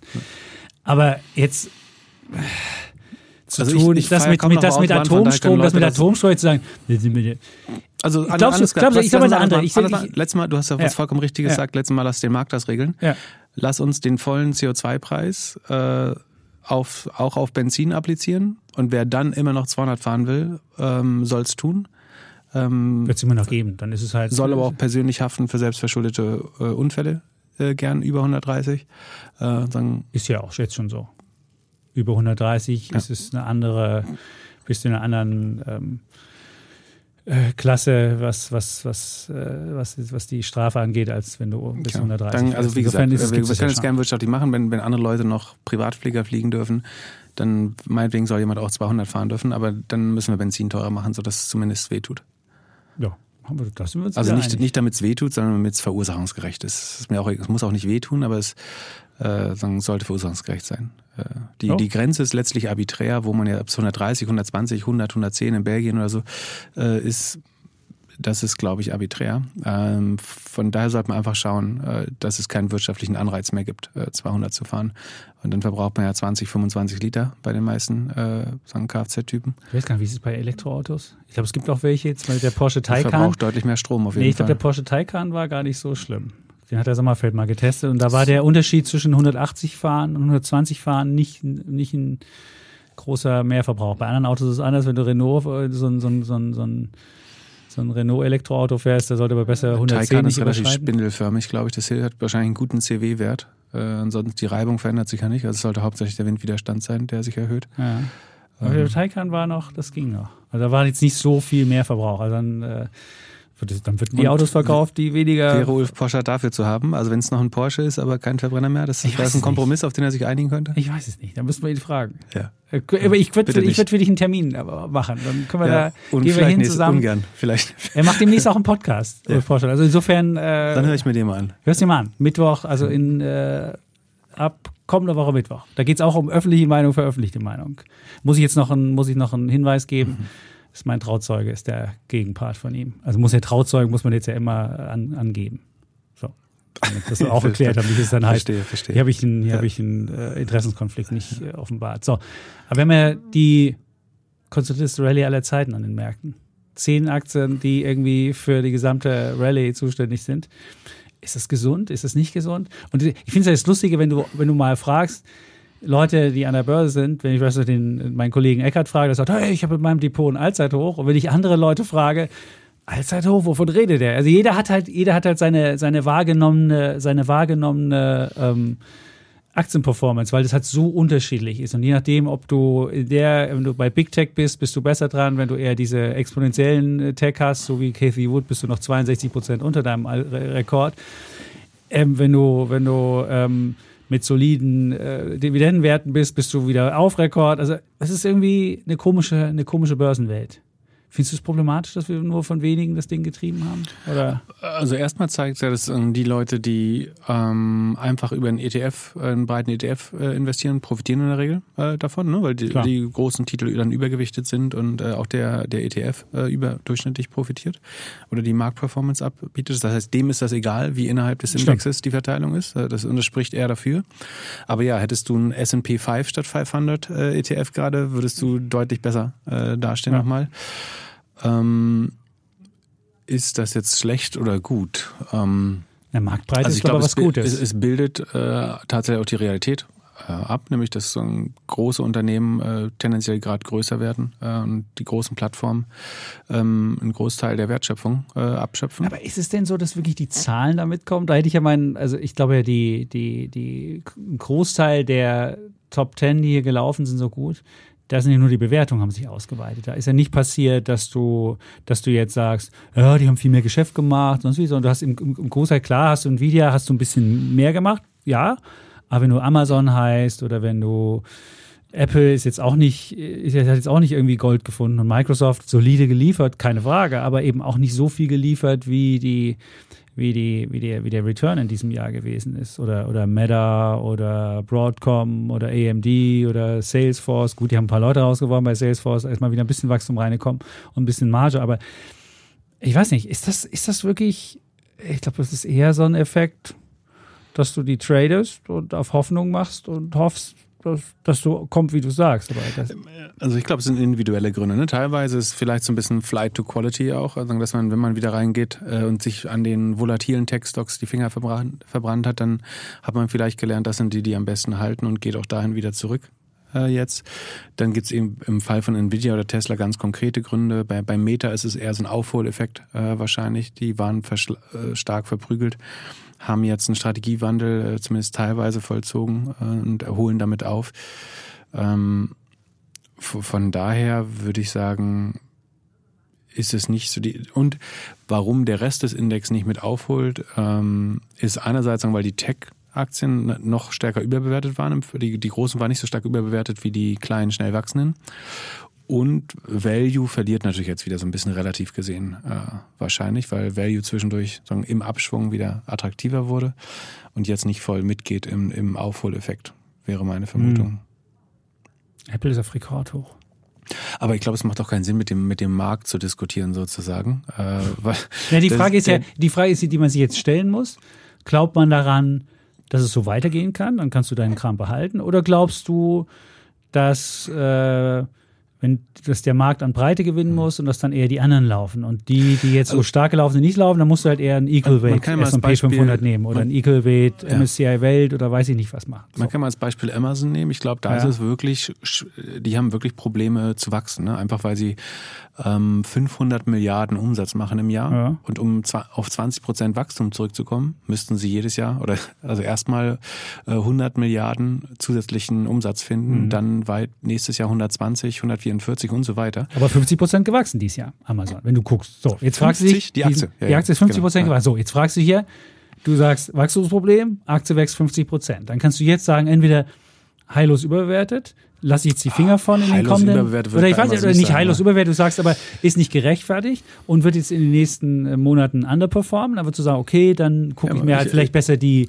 die, die ich glaube auch, dass, wie gesagt, das muss man differenzieren. Bei, bei Amazon fehlt mir im Moment die Fantasie, dass, also das eigentlich wertvollste Business innerhalb von Amazon, AWS, äh, hat Wachstumsprobleme, ist auf, was war das, äh, 16, 16,4 16, Prozent runter, glaube ich. Mhm. Ähm, das ist problematisch. So. Und das könnte sich weiter ver verlangsamen, es sei denn, KI kommt jetzt so ein bisschen genau. zur, zur Rettung. Ähm, aber wie gesagt, um auf 20 Prozent zu kommen, müsste Amazon 100 Milliarden jedes Jahr finden. Das, das sehe ich bei Amazon nicht. Microsoft, glaube ich, hat könnte Rückenwind haben, äh, wenn sie ins, im Suchgeschäft Marktanteile gewinnen, ähm, wenn Azure, also die Cloud-Sparte, wovon ich ausgehe, durch AI-Nutzung äh, dann zumindest die Wachstumsraten halten kann oder weniger langsam äh, sich, sich äh, verschlechtert als bei Amazon. Ähm, Apple hätte. Aber plus 37 Prozent seit Jahresanfang. Microsoft. Ist das jetzt schon drin? Da muss jemand sich fragen, ja, sehe ich auch die Fantasie, aber ist es mit den 37 nicht ja, schon abgegolten? Es ist 30 Mal Price ja. Earnings und äh, Microsoft könnte halt zweistellig wachsen wieder bald. Ähm, oh. Und hat eine sehr hohe äh, Profitmarge. Oh. Ähm, Oh, Okay, also du würdest sagen, das ist, da wird es so weiter dabei fragen, bleiben. Bei, bei Apple 29, ich glaube, die haben auch eher das Problem, wo, wo, wo kriege ich wo die nächsten 100 Milliarden ran, bis die nächste Computing-Plattform eventuell die Brille funktioniert. Das könnte spannend werden, wenn es auch da einen App Store gibt und man 20, 30 Prozent von allem bekäme. Da musst du erstmal Brillen verkaufen, genau. damit du auf die Plattform aus, gehst, aus einer Million Brillen wird das nicht rauskommen, genau, das ist eher ein lang, langfristiger Aber Play. Also Apple müsste eigentlich ein Auto bauen, das damit Apple Car, genau, da haben wir wieder das Ding. Das wäre eine Industrie, die groß genug wäre, um da 100 Milliarden rauszuholen wahrscheinlich. Okay. Ähm, 40 Prozent seit Jahresanfang. Und? Gerechtfertigt? Ja, ich glaube, wir hatten am Jahresanfang einfach so ein temporäres Minimum äh, oder lokales Minimum, wo die Kurse relativ tief standen. Ähm, und deswegen wirkt, wirkt, das jetzt alles ähm, wie, wie Aufholeffekte, letztlich, würde ich sagen. Salesforce plus 65, AMD plus 96. Broadcom. 51. Ja, und man muss dazu sagen, die Earnings verbessern sich ja bei den Firmen, selbst wenn das Wachstum teilweise krankt, äh, weil sie endlich ihre Kostenbasis adjustiert haben. Äh, das trifft auf Sekunde. Salesforce. Alle diese Firmen, ja, Salesforce ja. hat Entlassung äh, das erste Mal seit mhm. langem gemacht. Ähm, und dadurch verbessern sich die Margen. Und Aber fast also der Umsatz Earnings, auch nicht mehr richtig. Den, ja, genau. Läuft der Umsatz, Umsatz nicht mehr gut, weil du keine, wenn du nur Kostensenkung machst, geht für ein paar Quartale gut, irgendwann hm, ja, aber ist, ist der Umsatz nicht mehr so geil. Aber das ist eventuell hier in den, in den sagen, Price-Earnings-Multiples auch nicht abgebildet, dass die Earnings sich mhm. eventuell verbessern könnten und dann die, das KGV optisch nochmal günstiger wird. Mhm. Okay, gut. Also du würdest sagen, Big Tech Jetzt hab, kann ich den Strich nochmal sagen, bis auf Amazon, was du, was du so ein bisschen negativ ist. Ach nee, Google hätten wir noch, also Alphabet. Da wird das Suchbusiness, äh, Suchbusiness angegriffen von ganz vielen Seiten und plus 39 seit Jahren. Ja, und die EU will jetzt ans Werbegeschäft dran, äh, wird wahrscheinlich morgen, äh, munkelt das Wall Street Journal alles am Mittwoch eventuell, die eine offizielle äh, Beschwerde kommen könnte, dass das Werbegeschäft zerschlagen werden könnte. Bei Google, es wird alles Jahre noch dauern, wahrscheinlich Jahrzehnte. Ähm, aber ich glaube, Google hat schon eine gute Chance im AI-Rennen, aber trotzdem haben sie am meisten zu verlieren mit dem Suchgeschäft. Ähm, und das heißt jetzt nicht, dass wir morgen alle auf mhm. Äh, Bing suchen oder so, aber selbst wenn vom Suchgeschäft nur 10, 20 Prozent verschwinden okay. oder das von aus, Wachs, aus moderatem Wachstum auf einmal Schrumpfung wird, mhm dann verschlechtern sich die Margen. Ähm, die haben Cloud noch, aber haben die sonst noch irgendwas? Google was? Cloud wächst noch relativ dynamisch. Gut, aber was genau. haben die denn sonst noch für Geschäftsfelder? YouTube wächst nicht mehr äh, oder nur sehr, sehr äh, moderat. Werbelastig. Zwischendurch mal negativ. Das sagen, Werbegeschäft wird von Amazon angegriffen und von, sagen, vom, Anti vom Kartellrecht. Ähm, Waymo wird irgendwann spannend, die also selbstfahrende Autosparte, hm. aber ist äh, relativ klein auch noch. Hm. Also äh, historisch war es nicht schlau, gegen Google zu wetten, sondern sie haben immer ganz gut performt am Ende, weil sie sehr stark an der gesamtwirtschaftlichen Entwicklung hängen und einfach gefühlt da mal ihren fairen Share oder unfairen Share, würde ich fast sagen, Share, be bekommen. Ja. Ähm, aber ich wäre, also ich glaube, Microsoft hat mehr Potenzial als Google, glaube ich. Mhm. Ähm, einfach weil Google viel zu verlieren hat im, im, im Werbegeschäft. Und die Cox werden, also äh, du findest Margen ja nicht so spannend, hast du gerade gesagt, aber die, die Cox oder Cost of Revenues von Google sollten sich erhöhen durch AI-Anwendungen mhm. kurzfristig. Ähm, die Werbeumsätze werden aber dadurch nicht steigen. Äh, erstmal, das heißt, die, die Margen verschlechtern sich. Jetzt hat Google ausreichend Polster eigentlich bei der Marge. Ähm, aber das wird im Ergebnis erstmal zu, zu, zu schlechteren Earnings führen. Gut. Haben wir jetzt, äh, würdest du jetzt, wenn du jetzt vor der Entscheidung stündest, gleichgewichteter S&P 500 versus kapitalgewichteter, also Marktkapitalisierungsgewichteter S&P 500, da haben wir jetzt die Big 7, ungefähr 27 Prozent. Wenn ich jetzt die 10 nehme, habe ich vielleicht 35 Prozent. Machen die alleine aus, diese 10, die wir gerade hier durchdiskutiert haben. Würdest du lieber das nehmen oder würdest du sagen, nee, nee, lieber jeder mit 0,2 Prozent ja, Dann würde ich eher Wissenschaft als Meinung. Also dahinter steht ja eine, eine, Meinungsaussage, wenn ich gleichgewichtet nehme. Also von jeder Aktie das Gleiche, genau. würde das ja heißen. Ne? Äh, dann würde ich eher der Wissenschaft folgen und tatsächlich den, den breiten Index äh, kaufen. Okay. Es könnte durchaus sein, dass dann die Hypothese finde ich total sinnvoll, die du nennst. Ähm, aber das zu belegen, und also ich glaube schon, dass es kleinere Unternehmen geben wird, die schneller wachsen werden als Big Tech. Mhm. Ähm, gleichzeitig kaufe ich beim S&P 500 ja auch irgendeinen Hähnchenproduzenten und äh, irgendwie Big Oil und was weiß ich. Äh, und allein deswegen würde ich es. Ja, aber Big Oil ja nicht mehr, ist ja dann Small Oil, weil es nur 0,2 ist. Äh, Gut, aber du hast wahrscheinlich. Gleichgewichtet mache ich es dann zum Big Oil. Das ist ja auch, ich treffe ja auch, wie gesagt, das drückt eine Meinung aus, wenn ich alle gleichgewichte. Das heißt, ich eigentlich zum Vergleich zum Markt untergewichte ich dann Technologie und übergewichte Value und das ist was, was ich eigentlich machen, machen wollte. Ich würde mal den Equal Weight, warte, ich gucke mir mal kurz die, die, die äh, ähm, Gewichtung von den Branchen. Dann können wir gucken, ob du mit deiner Vermutung, dass Der wir läuft Oil höher schlechter, haben. würde ich sagen. Aber So, dann gucken wir mal. So, ich nehme mal den. Also wir hätten dann, huh, äh, gleichgewichtet haben wir folgendes Bild. Wir hätten REITs, ist die größte Klasse mit 5,6 Prozent, also so äh, börsengelistete ähm, Immobilien. Dann hätten wir 5,6 Prozent Software, 5,4 Prozent äh, Electric, was auch immer Electric ist, Retail 5,2, Healthcare Products 5,1, äh, Versicherung, also Insurance 4,8, äh, Semiconductors 3,8, Pharma 3,5, äh, Financial Services 3,4 und Banks 3,3. Jetzt wollen wir natürlich noch den, den äh, Original ähm, S&P 500 angucken, um zu sehen, wo da der Unterschied ist. Ich würde vermuten, ja, Software und Semiconductor höher. höher. wahrscheinlich höher. Aber du hast kein Öl zum Beispiel drin. Also die Ölvermutung haben wir beim Gleichgewicht zumindest mal abgeräumt. Jetzt gucken wir mal, was der Das steht vielleicht unter Commodities oder so. Äh, Öl Normale haben wir Software 11, da hast du Ja. recht. Software haben wir 11, Internet haben wir 10, die haben wir beim Mhm. anderen überhaupt nicht. Null Internet, also nicht Internet zumindest unter 3. Mhm. Da haben wir hier jetzt also 10, dann haben wir Computer 9, ähm, äh, Semiconductor 7,2, da hat man beim anderen Semiconductor 3,8, also ist gar nicht so ein Unterschied. Pharma ist 6% bei dem ähm, normalen, Retail 5, Banks 3,9, Insurance 3,7 und der Rest ist dann ungefähr gleich, 3,6, Healthcare Products und äh, Diversified äh, Financial Services 3,6. Ja, da sieht man, was der Unterschied ist ähm, bei, den, bei den unterschiedlichen Dingen. Gut, haben wir das auch. Ich würde ähm, beim äh, Market, Du würdest bei dem Market bleiben. gewichtet Bei Market. Cap gewichtet. Äh, gut. Ähm, dann gab es noch eine Frage. Du hast ja in der vergangenen Woche auch erzählt von den äh, Cloud Security und da wollte jemand wissen, was man da für einen ETF nimmt. Da hast du immer den Klassiker. Komm, einmal den. Äh, also es gibt einen guten Korb, äh, auch da, da sind zwei Titel drin, die mir nicht so gut gefallen. Das eine ist HashiCorp, den anderen habe ich jetzt gerade nicht präsent.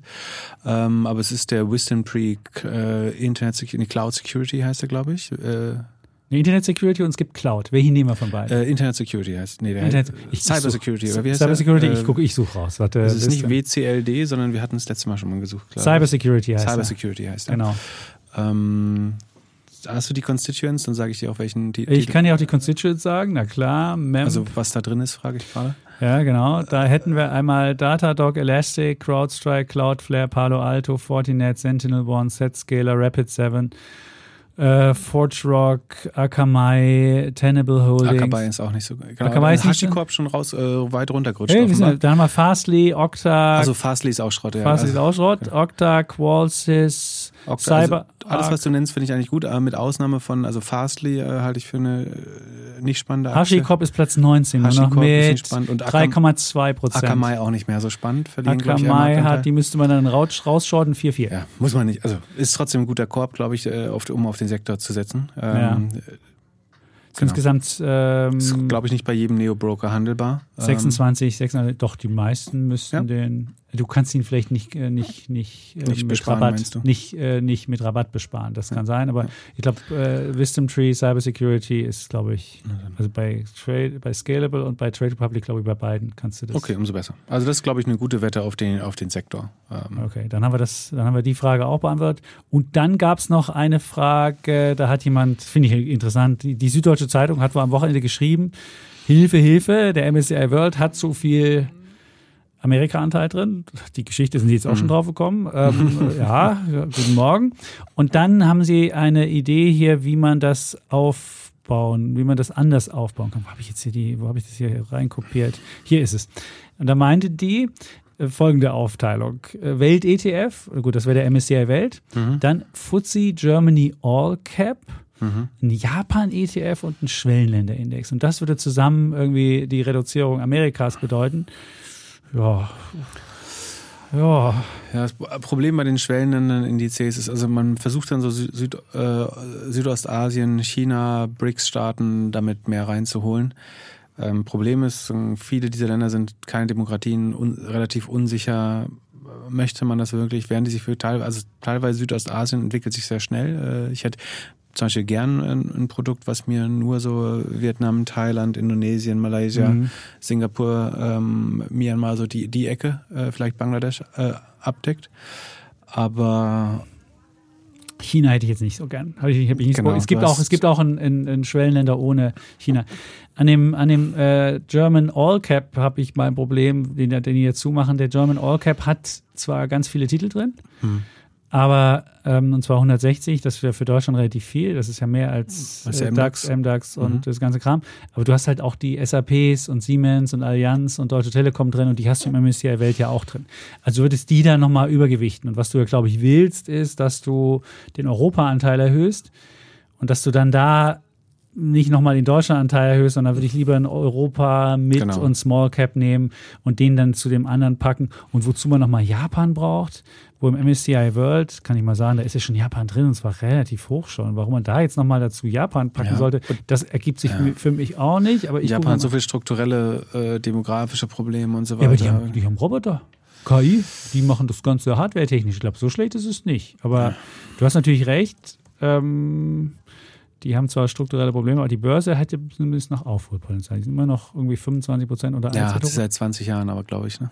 1989, 1989, ja, 39.000 30 Jahren ist schon so lange schon her. Ja, ja, Sieht man mal, wie äh, alt man wird. Stimmt, ich gucke nochmal, was jetzt für Japan drin ist, damit wir das auch noch haben und dann kannst du nochmal dein Zockerdepot hier veröffentlichen. Das wolltest du ja auch noch machen. Mein Zockerdepot. Oh Gott. Amerika 67, Japan 6,3. 6,3 Prozent ist Japan im MSCI World und ich glaube, das reicht an Japan-Anteil, oder? Willst du, willst du es höher machen wollen? Wie, viel Anteil? 6,3 Japan. Ja, ich glaube, das reicht. Das reicht, oder? Da ja. braucht man keinen Japan-ETF extra noch. Ja, ich, also diese Diversifizierungssucht, äh, ich finde es auch mal ein bisschen übertrieben, dass man da die, die vermeintlichen Schwächen des MICI World noch äh, ausgleichen äh, zu versucht. Ähm, es wäre halt besser, wenn es MSCI, MSCI World ex-US so gäbe. Das wäre das Geile. Und dann kannst du deinen US-Anteil dir selbst zusammensetzen, wie hoch du ihn haben willst. Oder kannst halt ja, sagen, ich bin mit dem US-Anteil. Also du hast jetzt MSCI World, hast du 67,2 Prozent. Nasdaq oder S&P 500 Short dagegen kaufen und so machen. Das gibt es ja auch als ETF schon. Oh, ja, aber das ist... Oh. Ja, so machst du das so. Nee. Du willst jetzt einen Teil wieder rausshorten als Anteil. Nee. Hast mehr Verwaltungsgebühren, das ist nicht so gut. Mhm, und also kein Überblick. Mehr Exposure insgesamt. Dann mach das mal mit der Steuer klar. Viel Spaß. Das ist nichts. Ja, ich dachte, wir wollten durch dein Depot gehen heute. Ja, das eigentlich. wollen wir auch noch, aber du willst erstmal dein Zockerdepot. Also, vielleicht, vielleicht muss es ja nicht so schnell Minuten. sein. Das, jetzt müssen ja. wir schauen, was wir noch machen. Also wir haben noch Bulle und Bär. Ach so, haben wir Wollen auch noch. Vielleicht damit Stimmt. anfangen und dann schauen wir, was wir danach noch schaffen. Da hast du recht. Machen wir Bulle und Bär. Dann willst, fang du gerne an. Nee, du fängst, ich muss ja immer gucken, ich habe eine, ein, ich habe ein, ähm, mein Bär ist ja, hat mit der deutschen Börse zu tun, da habe ich noch Informationen angefordert und hoffe, dass ich die noch kriege. Achso, dann warten wir. Äh, ich könnte meinen, ich könnte meinen, meinen Bullen könnte ich kurz sagen. Das geht ganz schnell. Da geht es um, um Lionel Messi, der Fußballer. Ja? Ich bin ja ein großer Fußballfan. Der hat ja einen klugen, der hat ja A, den, den Saudis äh, widerstanden. Die haben ihm ja angeboten, 400 Millionen zu geben. Also er ist ablösefrei ja von ähm, Paris Saint-Germain. Mhm. Der Vertrag war alle. Mhm. Free und er kann ja. frei, wohin mhm. er auch wollte. Und dann hat er ein Angebot bekommen von den Saudis in die Saudi, saudische Liga, ist so wie, wie Ronaldo. Mhm. Der hat das ja angenommen. Und da hätte er bekommen 400 Millionen pro ähm, Spielzeit und 1,6 mhm. Milliarden wären es gewesen. Und er hat aber ein Angebot angenommen von ähm, Miami. Und zwar spielt Inter er jetzt. Miami, genau. Inter Miami, genau. Mhm. Das ist der, der Club von. Wie heißt der? Ähm, äh, der Beckham. Beckham hat der Beckham hat ihn mal, hat ihn Vergütung mal bekommen dafür, dass er die, die äh, Major League Football größer macht. Ja. So ist es. Und also Lionel Messi hat halt, spielt jetzt halt in der MLS, die Major League Soccer, so heißt die in Amerika. Ja, ich glaube, Kanada ist auch, genau. die, die sind auch mit dabei. Und das Clevere daran ist, und warum, er kriegt natürlich nicht so viel Geld von, von, dem, von dem Inter Miami Club als Geist, aber was das Clevere, glaube ich, ist, er bekommt halt noch Einnahmen von den äh, Sponsoren. Adidas beispielsweise will mhm. ihm was geben. Er bekommt Einnahmen von den Rechtevermarktern. Da kriegt er was von Apple, weil Apple TV äh, ist ja ähm, machen ja die, die, die Spielerechte. Und er wird noch ähm, möglicherweise einen Anteil an Inter Miami bekommen. Also er kriegt, wenn, wenn man feststellt, dass der, dass der Preis äh, zulegt, ich glaube, was sind die jetzt wert? 500 Millionen sollen die wert sein waren früher mal, als Beckham eingestiegen ist, hat er die für 25 Millionen gekauft. Mhm. Es war eine sehr, sehr glückliche Sache. Und was ich halt spannend finde, A, dass er die Saudis, äh, bei den Saudis nicht mitgemacht hat. Und was ich aber noch, noch besser finde, dass er halt wirklich kapiert hat, dass er als, als einzelne Marke, die Mehrwert schafft, dass er da was machen kann. und da das äh, kapitalisieren kann. Das ist ein viel spannenderes Geschäftsmodell meines Erachtens, als einfach nur die Kohle zu nehmen, da zu spielen, irgendwie wegzugehen. Gut, dass man in Miami wahrscheinlich noch, wahrscheinlich lebt man da noch besser als in Saudi-Arabien, würde ich vermuten. Ähm, aber das zusammen finde ich halt wirklich einen cleveren Move und äh, fand ich eine gute das Sache. ist, warum ich mir mal Anteile an den Firmen geben lasse, die ich berate. Wenn, wenn ich kann, äh, versuche ich keinen Beratergehalt Prinzip zu bekommen, Klöckner. sondern Anteile an der Firma. Das Messi-Prinzip. Äh, Messi der Startup-Szene. Kannst du Ja, mir du bist der Messi der Startup-Szene. Das packst du bitte nicht in den Episodentitel. ich weiß genau, was gerade in deinem Kopf abgeht. naja, Wie der also- Messi der Startup-Szene Ja. mich in die rechtsradikale Ecke Ja, schieben will. Genau, das, das wird die. Überschrift sein. Ich sehe es schon. Der Folgentitel. Äh, wer, wer es noch, also wer es noch sozusagen rücksichtsloser und äh, schlauer gemacht hat, ist der der Chef der PGA Golf Tour, also das, äh, die, die Pro Liga äh, des Golfs, PGA. Die, die haben ihren Topstars verboten, in die saudische Konkurrenzliga äh, zu wechseln und dann Mhm. dagegen gekämpft und sie als unpatriotisch bezeichnet und so weiter. 9-11 haben sie sogar. Genau, das finde ich genau. ja wirklich und, hart. Und dann haben sie aber selber an die Saudis äh, verkauft oder gemerged mit der Liv-Liga. Ähm, Ja. Das heißt, erst hat man die, die Leute in die amoralische Ecke oder unmoralische Ecke ähm, gestellt, wenn, hat die wenn, wenn 800 die großen, großen Topstars weggehen äh, und hat ihnen sozusagen mit gesellschaftlicher Ächtung gedroht und dann hat man selber verkauft und äh, natürlich war man längst in dem Verkaufsprozess, als man diese Entscheidung getroffen hat. Das ist natürlich äh, kaltschnäuzig kapitalistisch, ähm, aber sagen, für, für seine Shareholder hat er das Schlauste gemacht, indem er sein Personal zwangsgebunden hat, quasi für eine gewisse Zeit, um dann Mhm. äh, die gesamte Show zu verkaufen. Und jetzt sind die Leute, die die Eier hatten, abzusagen äh, und Nein zu sagen Die zu dem. Saudi-Geld, spielen jetzt trotzdem in der Saudi-Liga. Äh, Und kann man nicht die nur haben, Kohle. Nur haben das Geld nicht, genau. aber sie können natürlich äh, drohen, äh, zu streiken oder gar nicht anzutreten. Ähm, wenn man Dann muss sie ihm wieder ein bisschen Geld geben, aber trotzdem schon, schon eine komische, komische Welt. Äh, mein Bulle, äh, ganz schnell, äh, schnell äh, keine Empfehlung. Ich habe die Aktie nicht, ich werde sie nicht kaufen. Äh, ich würde sie auch nicht shorten. Ähm, Okay. Aber ich finde es eine spannende Story. Ähm, wir hatten von das Thema schon mit, den Margen und dem Umsatzwachstum. Mhm. Ähm, was ich mitgebracht habe, ist, weil ich es in einem Podcast woanders auch gehört habe und ich es ganz spannend fand. Äh, Tonys, das war sagen, einer der deutschen Specs, 468 äh, Spec, dessen Spec-Sponsor, der ehemalige CEO von Rocket Internet, äh, den ich entfernt kenne, der transparent halber, aber das ist nicht der Grund, äh, warum ich das jetzt erwähne. Tony steht, glaube ich, noch bei 5 von 10 Dollars ungefähr. Also er hat in Anführungsstrichen nur 50 Prozent verloren, was für ein Spec sagen, und das geänderte Kapitalmarktszenario oder Zinsszenario gar nicht so schlecht ist, glaube ich. Ähm, und zwar wächst Tonys äh, noch mit 42 Prozent. Äh, das ist natürlich ein bisschen langsamer als sagen, zu Hochzeiten, aber äh, gar nicht so schlecht. Auf jetzt im Q1 65 Millionen Umsatz äh, war die Guidance. Ähm, was ich aber spannend finde, ist, äh, man guidet, glaube ich, in 23 Adjusted EBITDA positiv äh, zu, zu werden. Und äh, bei Tonys finde ich die Margenentwicklung spannend. Also man muss sich vorstellen, das sind diese Tony-Boxen, die die verkaufen, äh, mit diesen Tony-Figuren oben drauf. Und für diese Figuren, die Tony-Boxen, würde ich sagen, da verdienen sie entweder kein oder wenig Geld dran. Das ist so das Rasierklingenprinzip mehr oder weniger. Ähm, und an den Tonys verdient man zwar, hat man eine hohe Marge, aber die teilt man mit einem Lizenzgeber. Also dass da Bibi Blocksberg oder Disney oder irgendwer sagen, für seine IP-Rechte, seines ähm, wie sagt man das, Intellectual Property, ähm, das geistige Eigentum äh, noch Geld bekommt.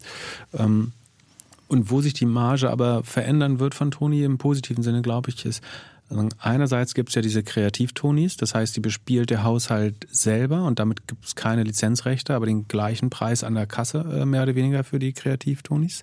Äh, das heißt, dort eine Margenverbesserung. Dann sind ähm, der Dachmarkt wächst nur noch mit 11 Prozent. Der war zwischendurch sogar mal ein Quartal äh, oder ein, Halbjahr rezessiv. Ähm, wächst jetzt aber immerhin noch mit 11 Prozent, aber sagen, das ist der langsamst wachsende Markt. Ähm, aber in Deutschland sind die Lizenzausgaben letztlich am höchsten, äh, hat der CEO äh, gesagt. In den USA und der Marktanteil international wächst gerade mehr und mehr. Die USA wachsen, haben sich verdreifacht äh, gegenüber dem Vorjahr auf inzwischen ähm, Sekunde, das sind glaube ich 19 von 65 Millionen, ungefähr ein Drittel äh, oder 30 Prozent kommen aus den USA und das steigt eben schnell, weil die USA so stark wachsen und der Rest of the World. Ähm, und da sind die Lizenzen äh, nach Auskunft von Toni deutlich günstiger. Das heißt, das sollte zu einer Rohmargenverbesserung oder, oder Rohmarge nach Lizenzkosten, nennt Tonis das, führen. Äh, und das dritte, für den, der jetzt auch ein bisschen AI-Fantasie noch äh, darin braucht, ist es so, dass man äh, bei den Tony-Boxen in, in Zukunft mehr und mehr so eigene Geschichten äh, kreativ programmieren kann, im Sinne, dass man sagt, mach uns mal eine fünf Minuten Geschichte über eine Zauberin oder einen Hexer oder einen äh, Erfinder äh, in dem und dem Szenario.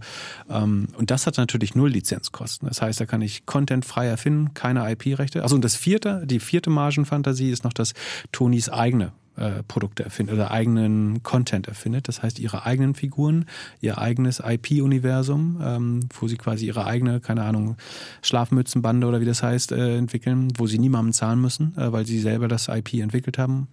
Ähm, das heißt, das alles sollte zu einer deutlichen Verbesserung der Margen führen äh, und dann sagen, über kurz- oder Mittelfrist auch zum äh, Break-Even. Wie gesagt, Deutschlandgeschäft wächst nur noch sehr moderat, äh, US- und Internationalgeschäft, aber und das ist natürlich das größte Potenzial wächst sehr aggressiv, sind noch nicht profitabel, noch minus, äh, Sekunde minus 13 Prozent, glaube ich. Muss mal gucken. EBITDA-Marge noch minus 13,5 im äh, 22er Jahr. Das sollte sich äh, aber sagen, wie gesagt, 23 sollte da eigentlich langsam Break-Even kommen durch die kontinuierliche Margenverbesserung. Finde ich ganz spannende Story. Ungefähr zweimal Umsatz äh, kosten sie, wenn ich mich nicht irre.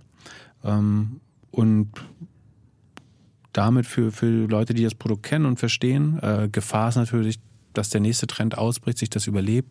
Es kann auch sein, dass Tonys ein zweites Produkt äh, erfindet, was äh, ähnlich erfolgreich ist. Fand, fand ich eine spannende Einsicht und zeigt eigentlich, wie mächtig das ist, wenn, wenn sich so eine Rohmarge mal um zwei ganze Prozentpunkte oder so verbessert, ähm, hat es natürlich krasse Auswirkungen auf die Bottomline und kann das Ergebnis auch signifikant verbessern. Und hier gibt es, wie gesagt, drei, vier Vektoren, die in die richtige Richtung zeigen was die, die Marge angeht. Aber das Wachstum könnte sich auch zunehmend verlangsamen, muss man auch wissen. Bulle der Woche Tonis. Ich gucke es mir gerade mal an.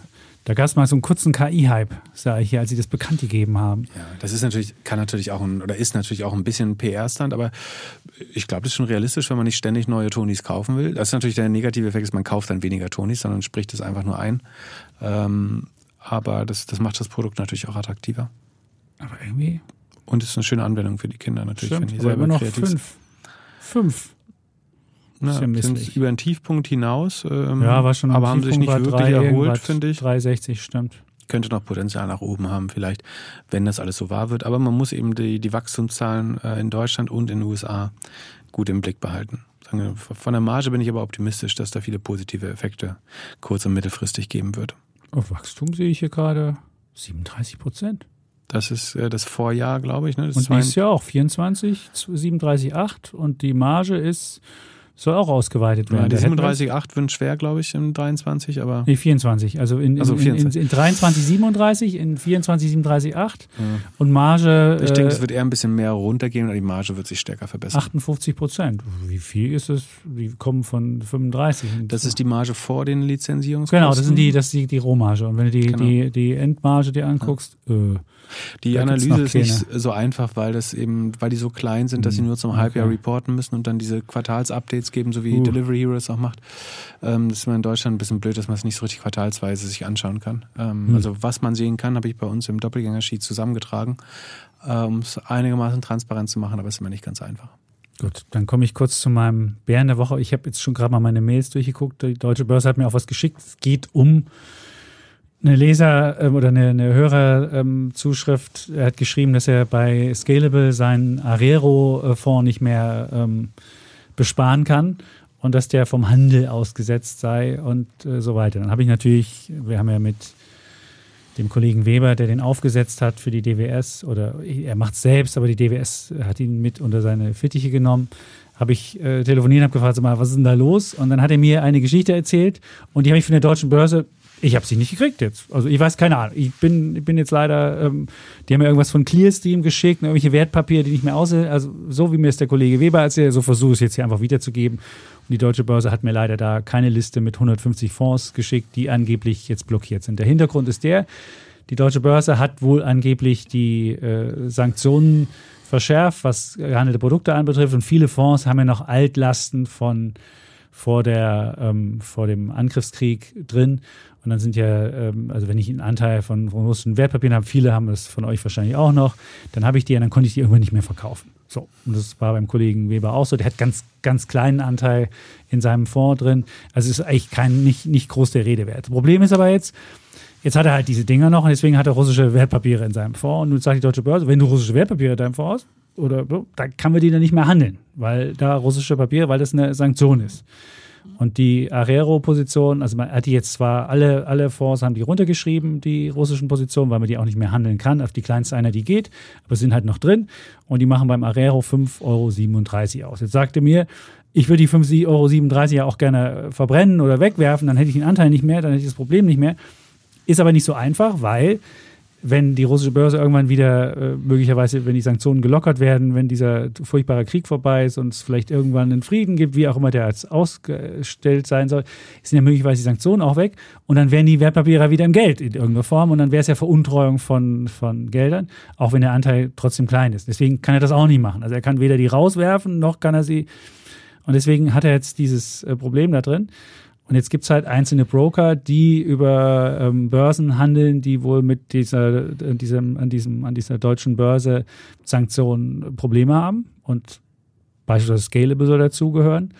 Und dann kann halt dieser Fonds nicht mehr da gehandelt werden. Und die Leute, die jetzt bei Scalable die Sachen haben, die fragen sich, hey, was soll ich denn machen? Und du kannst ja nicht mehr handeln. Das Einzige, was du jetzt machen könntest, wäre, wenn man sie noch handeln wollte, müsste man wahrscheinlich die Wertpapiere übertragen zu einem anderen Broker der andere Börsen angebunden hat, wie Börse Stuttgart, die handeln wohl noch. Und dann könnte man es dann wohl auch ähm, verkaufen, beziehungsweise es gibt ja auch Broker, die direkt mit dem, mit der Kapitalanlagegesellschaft handeln, macht wohl Scale, glaube ich, auch nicht. Und deswegen funktioniert es jetzt nicht. Deswegen kannst du sie nicht verkaufen, wenn du es verkaufen wolltest. Kannst auch deinen Sparplan nicht weiter besparen, weil du es auch nicht kaufen kannst. Und das ist halt das Problem. Und er hat dann geraten den Leuten, dass sie einfach die Füße stillhalten sollten und einfach sagen, okay, ich warte ab, da muss es irgendeine Entscheidung geben. Äh, der BVI ist wohl angeblich in Verbindung mit der BaFin und mit der Börse und jetzt wird da irgendeine Lösung gefunden. Es soll wohl 150 Fonds angeblich betreffen. Auch das hat die Deutsche Börse mir nicht bestätigen können, sondern habe einfach nur eine Liste mit irgendwelchen Clearstream-Dinger geholt und da waren leider keine 150 Fonds dabei. Ich weiß jetzt nicht genau, wie die Rechtslage ist. Auf jeden Fall alle Leute, denen das so geht, die jetzt einen Fonds haben, der nicht ähm, handelbar ist, Füße stillhalten, einfach hoffen, dass es da eine Lösung gibt. Und wenn man den Sparplan weitermachen wollte mit dem Fonds, dann müsste man ihn halt bei einem anderen Broker machen, der jetzt Sachen anbindet, wo die Sanktionen nicht dabei sind. Und ja, ich finde es komisch, dass man Sachen in Sanktionen mit reinnimmt, die aus die, die, die, die Unternehmen, glaube ich, nicht selbst zu verursachen haben, also die, die verschulden haben, die haben ja nicht also nach den Sanktionen gekauft. investiert. Ja, die haben aber selber nicht, die haben ja einfach die Welt abgebildet nach einem stumpfen äh, Marktanteils- oder nach Marktkapitalisierungs- oder nach, ach, nach, nach Bruttoinlandsgewichtet. Da war halt Russland Teil der Welt und da hast du halt einfach irgendwie eine Gazprom mit drin gehabt. Und dann gab es halt irgendwann die Sanktionen, du konntest nicht mehr verkaufen und jetzt sitzt du halt drin. So, und das ist jetzt, es war ein passiver Ansatz und ich finde, da konnten die Leute nichts für, konnten dann auch nicht verkaufen. Ist ja nicht so, dass die die Sanktionen umgehen, umgangen haben und nach den Sanktionen noch russische Wertpapiere gekauft hätten. Das haben sie nicht gemacht, sondern es sind einfach nur alte Lasten aus der alten Zeit, als Russland noch Teil der Anlagegemeinschaft war. Und deswegen ja, aber sind finde ich es irritierend. Shareholder deswegen, russischer Unternehmen. Ja, das ist ja, was man versucht zu hm? unterbinden, dass äh, man Shareholder ist in russischen Unternehmen. Das ja, aber wie willst du es denn machen? Gib mir eine Lösung für, die, für das Problem was ich dir gerade gesagt du hast die Wertpapiere. Du die, kannst die Shares aufgeben. Dann klar nee. verletzt du eventuell Aktionärsrechte, aber dann musst du die halt dafür entschädigen. Weil du hast ja nicht, also es gibt ja einen Grund, warum diese Aktien, also jeder, der davon betroffen ist, ich verstehe natürlich, dass es eine doofe Lage ist ne, und dass es keinen guten Ausweg gibt. Äh, aber genau. ähm, es gibt ja einen Grund, warum diese Aktien so günstig sind, weil es politische Risiken gibt. Ne? Also warum ist China... Die gibt's gar nicht, kannst du nicht handeln. Du kannst sie gar nicht handeln. Nein, aber warum sie damals so günstig waren, als sie gekauft worden sind. So. Und es gibt ja einen Grund, warum sagen, irgendwelche russischen Banken mit nur viermal EBIT gehandelt werden äh, oder so. Und der, der Grund ist eben, dass es hohe politische Risiken gibt. Und dann, das hat die, die, die positive Chance geht halt mit einem hohen Risiko einher. Und das ist halt eins der Risiken, die eintreten kann. Aber wenn du die Welt agnostisch abbildest, ich wage nichts gegen den Russlandfonds, da kann ich es ja, ja, verstehen. Ja. Aber wenn du die Welt agnostisch abbildest, einfach ja. im MSCI All Country World, waren XYZ russische Aktien drin. So, die hast du einfach abgebildet, ganz neutral. Nicht nach irgend, da hast du ja auch irgendwelche türkischen Sachen mit drin, da hast du auch irgendwelche anderen Sachen mit drin. Einfach abgebildet. Mehr nicht. So. Und da kannst du doch jetzt nicht jemanden, der das agnostisch gemacht hat, kannst du ja. nicht irgendwie ähm, Gier unterstellen, die irgendwie damals auf russische Papiere reingefallen sind und ja, sie günstig gekauft haben. Andersrum. Wenn, wenn du das weiter erlaubst, ähm, könnte sich jemand ein ETF ein, aufbauen und einfach russische Titel reinlegen und sagen, es ist ja ein ETF. So. Wo ja, wenn er es jetzt macht, aber es gibt ja nicht mehr. Ziehen? Aber es gibt es doch jetzt gar nicht mehr. Es, es, geht ja nicht darum, dass Vielleicht es hätte man so ein Exit-Window haben, man hätte halt so ein Exit-Window haben müssen, wo man noch drei Tage so verkaufen kann. So ist es. Das ähm, hätte man haben müssen und das gab es aber nicht. Aber es gab, ich meine, die Börsen sind ja eingebrochen äh, in, in Russland. Äh, dann wurde es irgendwann staatlich gestoppt, der Handel damals, wenn du dich erinnerst, äh, beim Krieg sind die Börsen eingebrochen, da hätte man raus können. Es gab ein paar Tage und Stunden, wo man rauskam. Aber wenn du dein, wenn deine Anlagerichtlinie heißt, ich bilde die Welt ab und nicht, ich mache irgendwie dann muss man sich der Realität Sachen. anpassen irgendwann. Also weiß ich nicht, wenn du sagst, ich bin agnostischer Anleger und dann sagst du, ach übrigens, by the way, ich habe ja, festgestellt, der Erdogan ist wieder gewählt worden, wird. jetzt muss ich den Erdogan rauswerfen. Die türkischen Aktien, boah, aber wo setzt du dann einen Unterschied? Oh, da ist gerade ein Diktator an die Macht gekommen, hm, müsste ich jetzt auch schon mal rausgehen. Oh, China, der wird auch langsam diktatorischer, hm, vielleicht soll ich da auch die Sachen verkaufen. Wenn du sagst, mein Fonds ist das gesamte, ist die gesamte Welt und da ist China mit, ich glaube, beim All Country World ich glaube, 5% oder 7% mhm. mit drin, dann hast du das da drin. Fertig. Hey, kann ich jetzt nicht sagen, ja, ich habe mir das immer anders überlegt. Wie gesagt, du kannst es ja auch direkt mit der Fondsgesellschaft handeln. Die ist ja zur Rücknahme verpflichtet, oder nicht? Ja, aber nicht, wenn du bei Scalable bist. Das machen die ja nicht. Das bieten die ja nicht an. Und versuch mal bei Scalable. Also Scalable das Problem, nicht die deutsche Börse. Ja, du kannst, du könntest jetzt, du müsstest jetzt bei Scalable die übertragen und woanders hinpacken. Also Scalable bietet halt, klar, die bieten was kostengünstig an, da kannst du nicht sagen, ach übrigens, ich habe den Weg, den Weg, den Weg und ihr könnt mich noch anrufen und wenn ihr eine Order mal per, per Telefon aufgeben wollt, machen wir das auch noch und ihr könnt auch bei Erik zu Hause vorbeigehen und könnt ihm noch persönlich die Order entgegenrufen. Dann könnt ihr es nicht umsonst Situation, machen. aber there's no free lunch. So. Wenn, wenn du halt nicht zahlen willst für Aktienhandel, dann ist, ist das das Problem. Wenn, wenn ich Aktien handel, kann ich aus zwölf Marktplätzen äh, auswählen und einer davon handelt bestimmt noch. Aber ich zahle halt ein bisschen mehr dafür. Ja. Gut, also es gibt nichts geschenkt. Gibt nichts geschenkt. Gut, dann ist auch erklärt. Bär abgeschlossen. Hast du noch einen Bär dabei? Bär, ich bin ja letztes Mal, glaube ich, nicht dazu gekommen, ja. Bären äh, zu nennen. Mein Bär sind so ein bisschen die, ich, ich nenne das mal Fake AI-Aktien. Also ich glaube, die Aktien, die zuerst Hey, hey, wir machen AI äh, geschrien haben, sind definitiv nicht die AI-Gewinner, sondern das sind die, mhm. die typischen, äh, sagen, Meme-Stocks, würde ich fast sagen, oder die, die jeden Trend auch so ein bisschen äh, mitreiten und ge gehypt werden. Ein gutes Beispiel dafür ist äh, ausgerechnet die Aktie, die den Bloomberg-Ticker AI tatsächlich besitzt, äh, obwohl sie, glaube ich, ähm, sicherlich irgendwas mit Machine Learning macht, ähm, aber jetzt nicht Cutting-Edge AI-Technologie ist, wenn man es jetzt mit einem ähm, OpenAI oder Google oder so ähm, verbindet. Und zwar, die, die aber trotzdem massiv gewonnen hat in, in letzter Zeit. Man könnte auch Palantir nennen äh, als Beispiel, die jetzt stark davon profitiert haben und, glaube ich, nicht so viel AI machen, wie sie dem Markt glauben, machen wollen. Aber grundsätzlich verbessert sich ja Palantir. Äh, ist jetzt äh, auch wieder über dem Ausgabekurs äh, von damals und ein bisschen solider äh, als das, worüber ich jetzt spreche.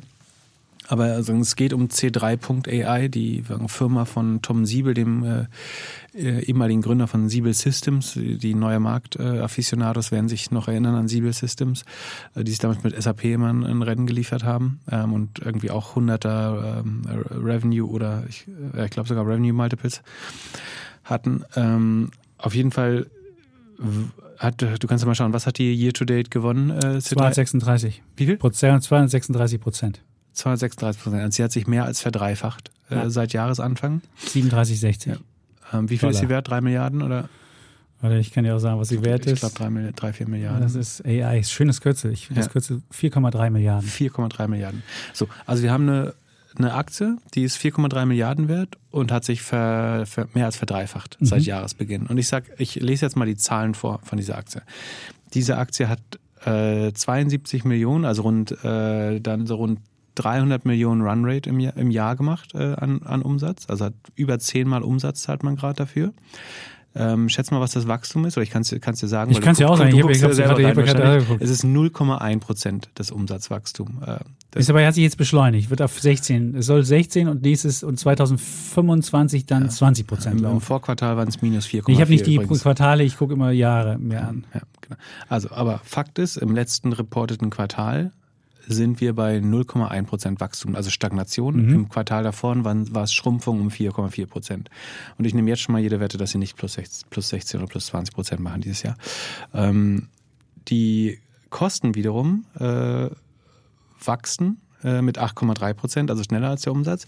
Und so verschlechtert sich die äh, operative Marge von im Vorjahr minus 78 Prozent, mhm. das ist ja schon relativ schlecht, auf minus 101 Prozent. So, wer, wer das nicht versteht, das heißt, dass für jeden Euro Umsatz sie zwei Euro Kosten haben. Mhm. Äh, also für jeden Euro Umsatz zahlen sie nochmal ein Euro äh, drauf äh, quasi und haben damit eine negative Marge von minus 100 Prozent. Also die, der Umsatz rührt sich nicht vom Fleck, ist im Vorquartal geschrumpft, dieses Quartal 0,1 Prozent gestiegen, also um äh, paar hunderttausend äh, Dollar. Wir sind insgesamt bei 300 Millionen Umsatz. Ähm, für diese 300 Millionen Umsatz entstehen 600 Millionen Kosten äh, im Moment. Sie ist auch vom Cashflow nicht, nicht positiv, äh, die Aktie. Ähm, alle anderen Kennzahlen, so Rule of 40 oder Magic, Magic Number, müssen wir uns gar nicht anschauen.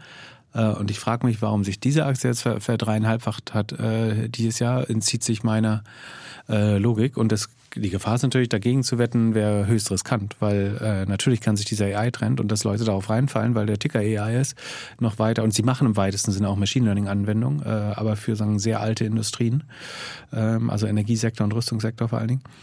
Ähm, ich sehe da nicht wirklich äh, echte AI Opportunity drin, sondern ich sehe sie als überwertet an. Aber sagen, ich würde niemandem raten, dagegen zu wetten, weil wie weit das weitergehen kann, äh, ist, ist schwer zu sehen. Also sagen, die Story klingt, klingt hier wieder spannend, aber die Zahlen äh, sprechen äh, ein ganz anderes Bild. Das könnte noch Gestik werden. Und wenn man überlegt, dass eine Salesforce oder so nicht mal zehnmal Umsatz kostet wahrscheinlich, ähm, dann ist das hier natürlich äh, ja. ab, absurd. Bei 300 Millionen, da 4,3 Milliarden, äh, also ist 12, 12 13-fache des Umsatzes. Noch ein bisschen Cash in der Kasse. Also der, der, der, der ähm, Enterprise Value ist nur 3,6. Jetzt sind wir mal ein bisschen freundlicher. Ja, genau. Sie machen immer, immerhin 100, 100 äh, bis 120 Millionen Zinseinnahmen. Das, das, sagen, das ist immerhin auch schon Das Net Income ist besser als das Operating Income ja, in dem Fall, äh, weil man ein bisschen Zins, Zins, Zinsgewinne macht. Machen. Aber ja. das ist auch das einzig Positive, was man da sehen kann an dieser Aktie. Ja, stimmt. Und wie gesagt, 730 haben sie und sie verbrennen noch pro Jahr 186. Gut. So, so, jetzt. Ich muss zum Bahnhof rennen. Ja, du musst äh, zum Bahnhof rennen und darfst in Bielefeld Menschen äh, bespaßen. Jetzt haben wir wieder nicht die, weder deine Zockeraktie noch aber meine Aktie. Woche nicht wieder, so viel sage ich schon. Nee, nächste Woche ist der Defner auch wieder, wieder da. Zu hören der Defner ist nächste Woche wieder da und dann wird es äh, hoffentlich wieder ein bisschen äh, harmonischer hier. Und ich ja. vor allem, das ist ja, Schluss mit öffentlich-rechtlichen Rundfunk. Ey, das, das vor allen Dingen und vor allem Schluss mit dieser, mit dieser, mit dieser rechte Ecke schieben hier. Das bin ich nicht. Ich bin, ja, kein, ich bin überhaupt weiß, kein, ich bin weiß, kein, dass du ein sehr liberaler Mensch bist. Ich bin wirklich liberaler Mensch. Nicht, nicht missverstanden bist. Ja, das ist, äh, und insofern, gut, haben wir das geklärt. Du weißt ja auch, dass ich kein ideologischer Grüner bin eigentlich sondern durchaus marktgläubig. Hier und da. Hier und da. Hier und da. Das ist, da lacht er selbst drüber. Wo, wo Märkte funktionieren. Ja, stimmt. Du bist mit Marktversagen immer relativ schnell dabei. Da wäre ich nicht ganz so schnell dabei. Ich finde, beim Marktversagen muss wirklich gut begründet sein. Und ich finde, bei vielen Sachen ist es, äh, bei vielen Gesetzen, die die Grünen machen, wo sie uns sagen wollen, wo es lang geht, ist das Marktversagen nicht gleich sofort gegeben, sondern hätte man vielleicht den Markt mal was machen lassen sollen. Aber gut, das, wir wollen die Diskussion nicht wieder vom Anfang führen. Da waren wir auch einer Meinung. Also, da waren wir auch einer Meinung. Ja. Nee, beim Marktversagen nicht. Du willst, willst es ja, du willst ja Das ist nicht, ist nicht Marktversagen, aber ich habe nur gesagt, dass wir einen, äh, einen korrekten CO2-Preis ansetzen genau. müssen. Dann können wir es gerne alles über Preis. Aber dann kommen ja die Eingriffe, wie gesagt, dass äh, das Benzin dann doch subventioniert werden muss und der Industriestrom und was weiß ich. Das, äh, gegen die, da glaubt dann wieder niemand an den Markt. Also Subventionsabbau, äh, gut, jetzt gerade laufen viele Subventionen auch äh, tatsächlich ähm, in die energetische Sanierung und so weiter, aber prinzipiell bei Subventionsabbau bin ich auch immer gern dabei. Weil das sind ja auch Markteingriffe, aber über Stimmt. die redet, da beschwert sich komischerweise keiner. Sondern im Gegenteil, die FDP kämpft sehr stark dafür. Ja, kommt drauf an, welche, welche, naja, welche wer, sich handelt. Die FDP ist war, zu häufig, gebe ich zu, zu häufig noch eine Klientelpartei. Das ist auch nicht meins. Sind Deswegen, andere Parteien auch. Ne? Also, ich, es ist schwierig. Es ist schwierig, gerade eine Heimat zu haben, eine politische. Ja. Wo meine definitiv nicht einig. ist, wo sie definitiv nicht ist bei der AfD. Das sage ich wirklich definitiv, das ist wirklich, das ist was, was auch da sind wir ekelhaftes, da will ich nicht, mit der will ich nichts mehr zu tun haben. So, das wollte ich nochmal gesagt haben. Ja. Und jetzt werden viele wieder sagen, du Witzfigur. Ähm, äh, du bist auch nur einer von den Journalisten, die jetzt die schlecht machen wollen, aber leider haben sie sich selbst schlecht gemacht. Was heißt leider? Sie sind keine, keine gute Partei und deswegen selbst schuld. Gut. Sagen wir Tschüss und Ciao. Kriegst du die Schlussformel heute hin? Äh, tschüss und Ciao, Bullo. Und Bär. Und weiter weiß ich mal nicht. Klöckner. Klöckner. Und Chevitz. Ciao, ciao.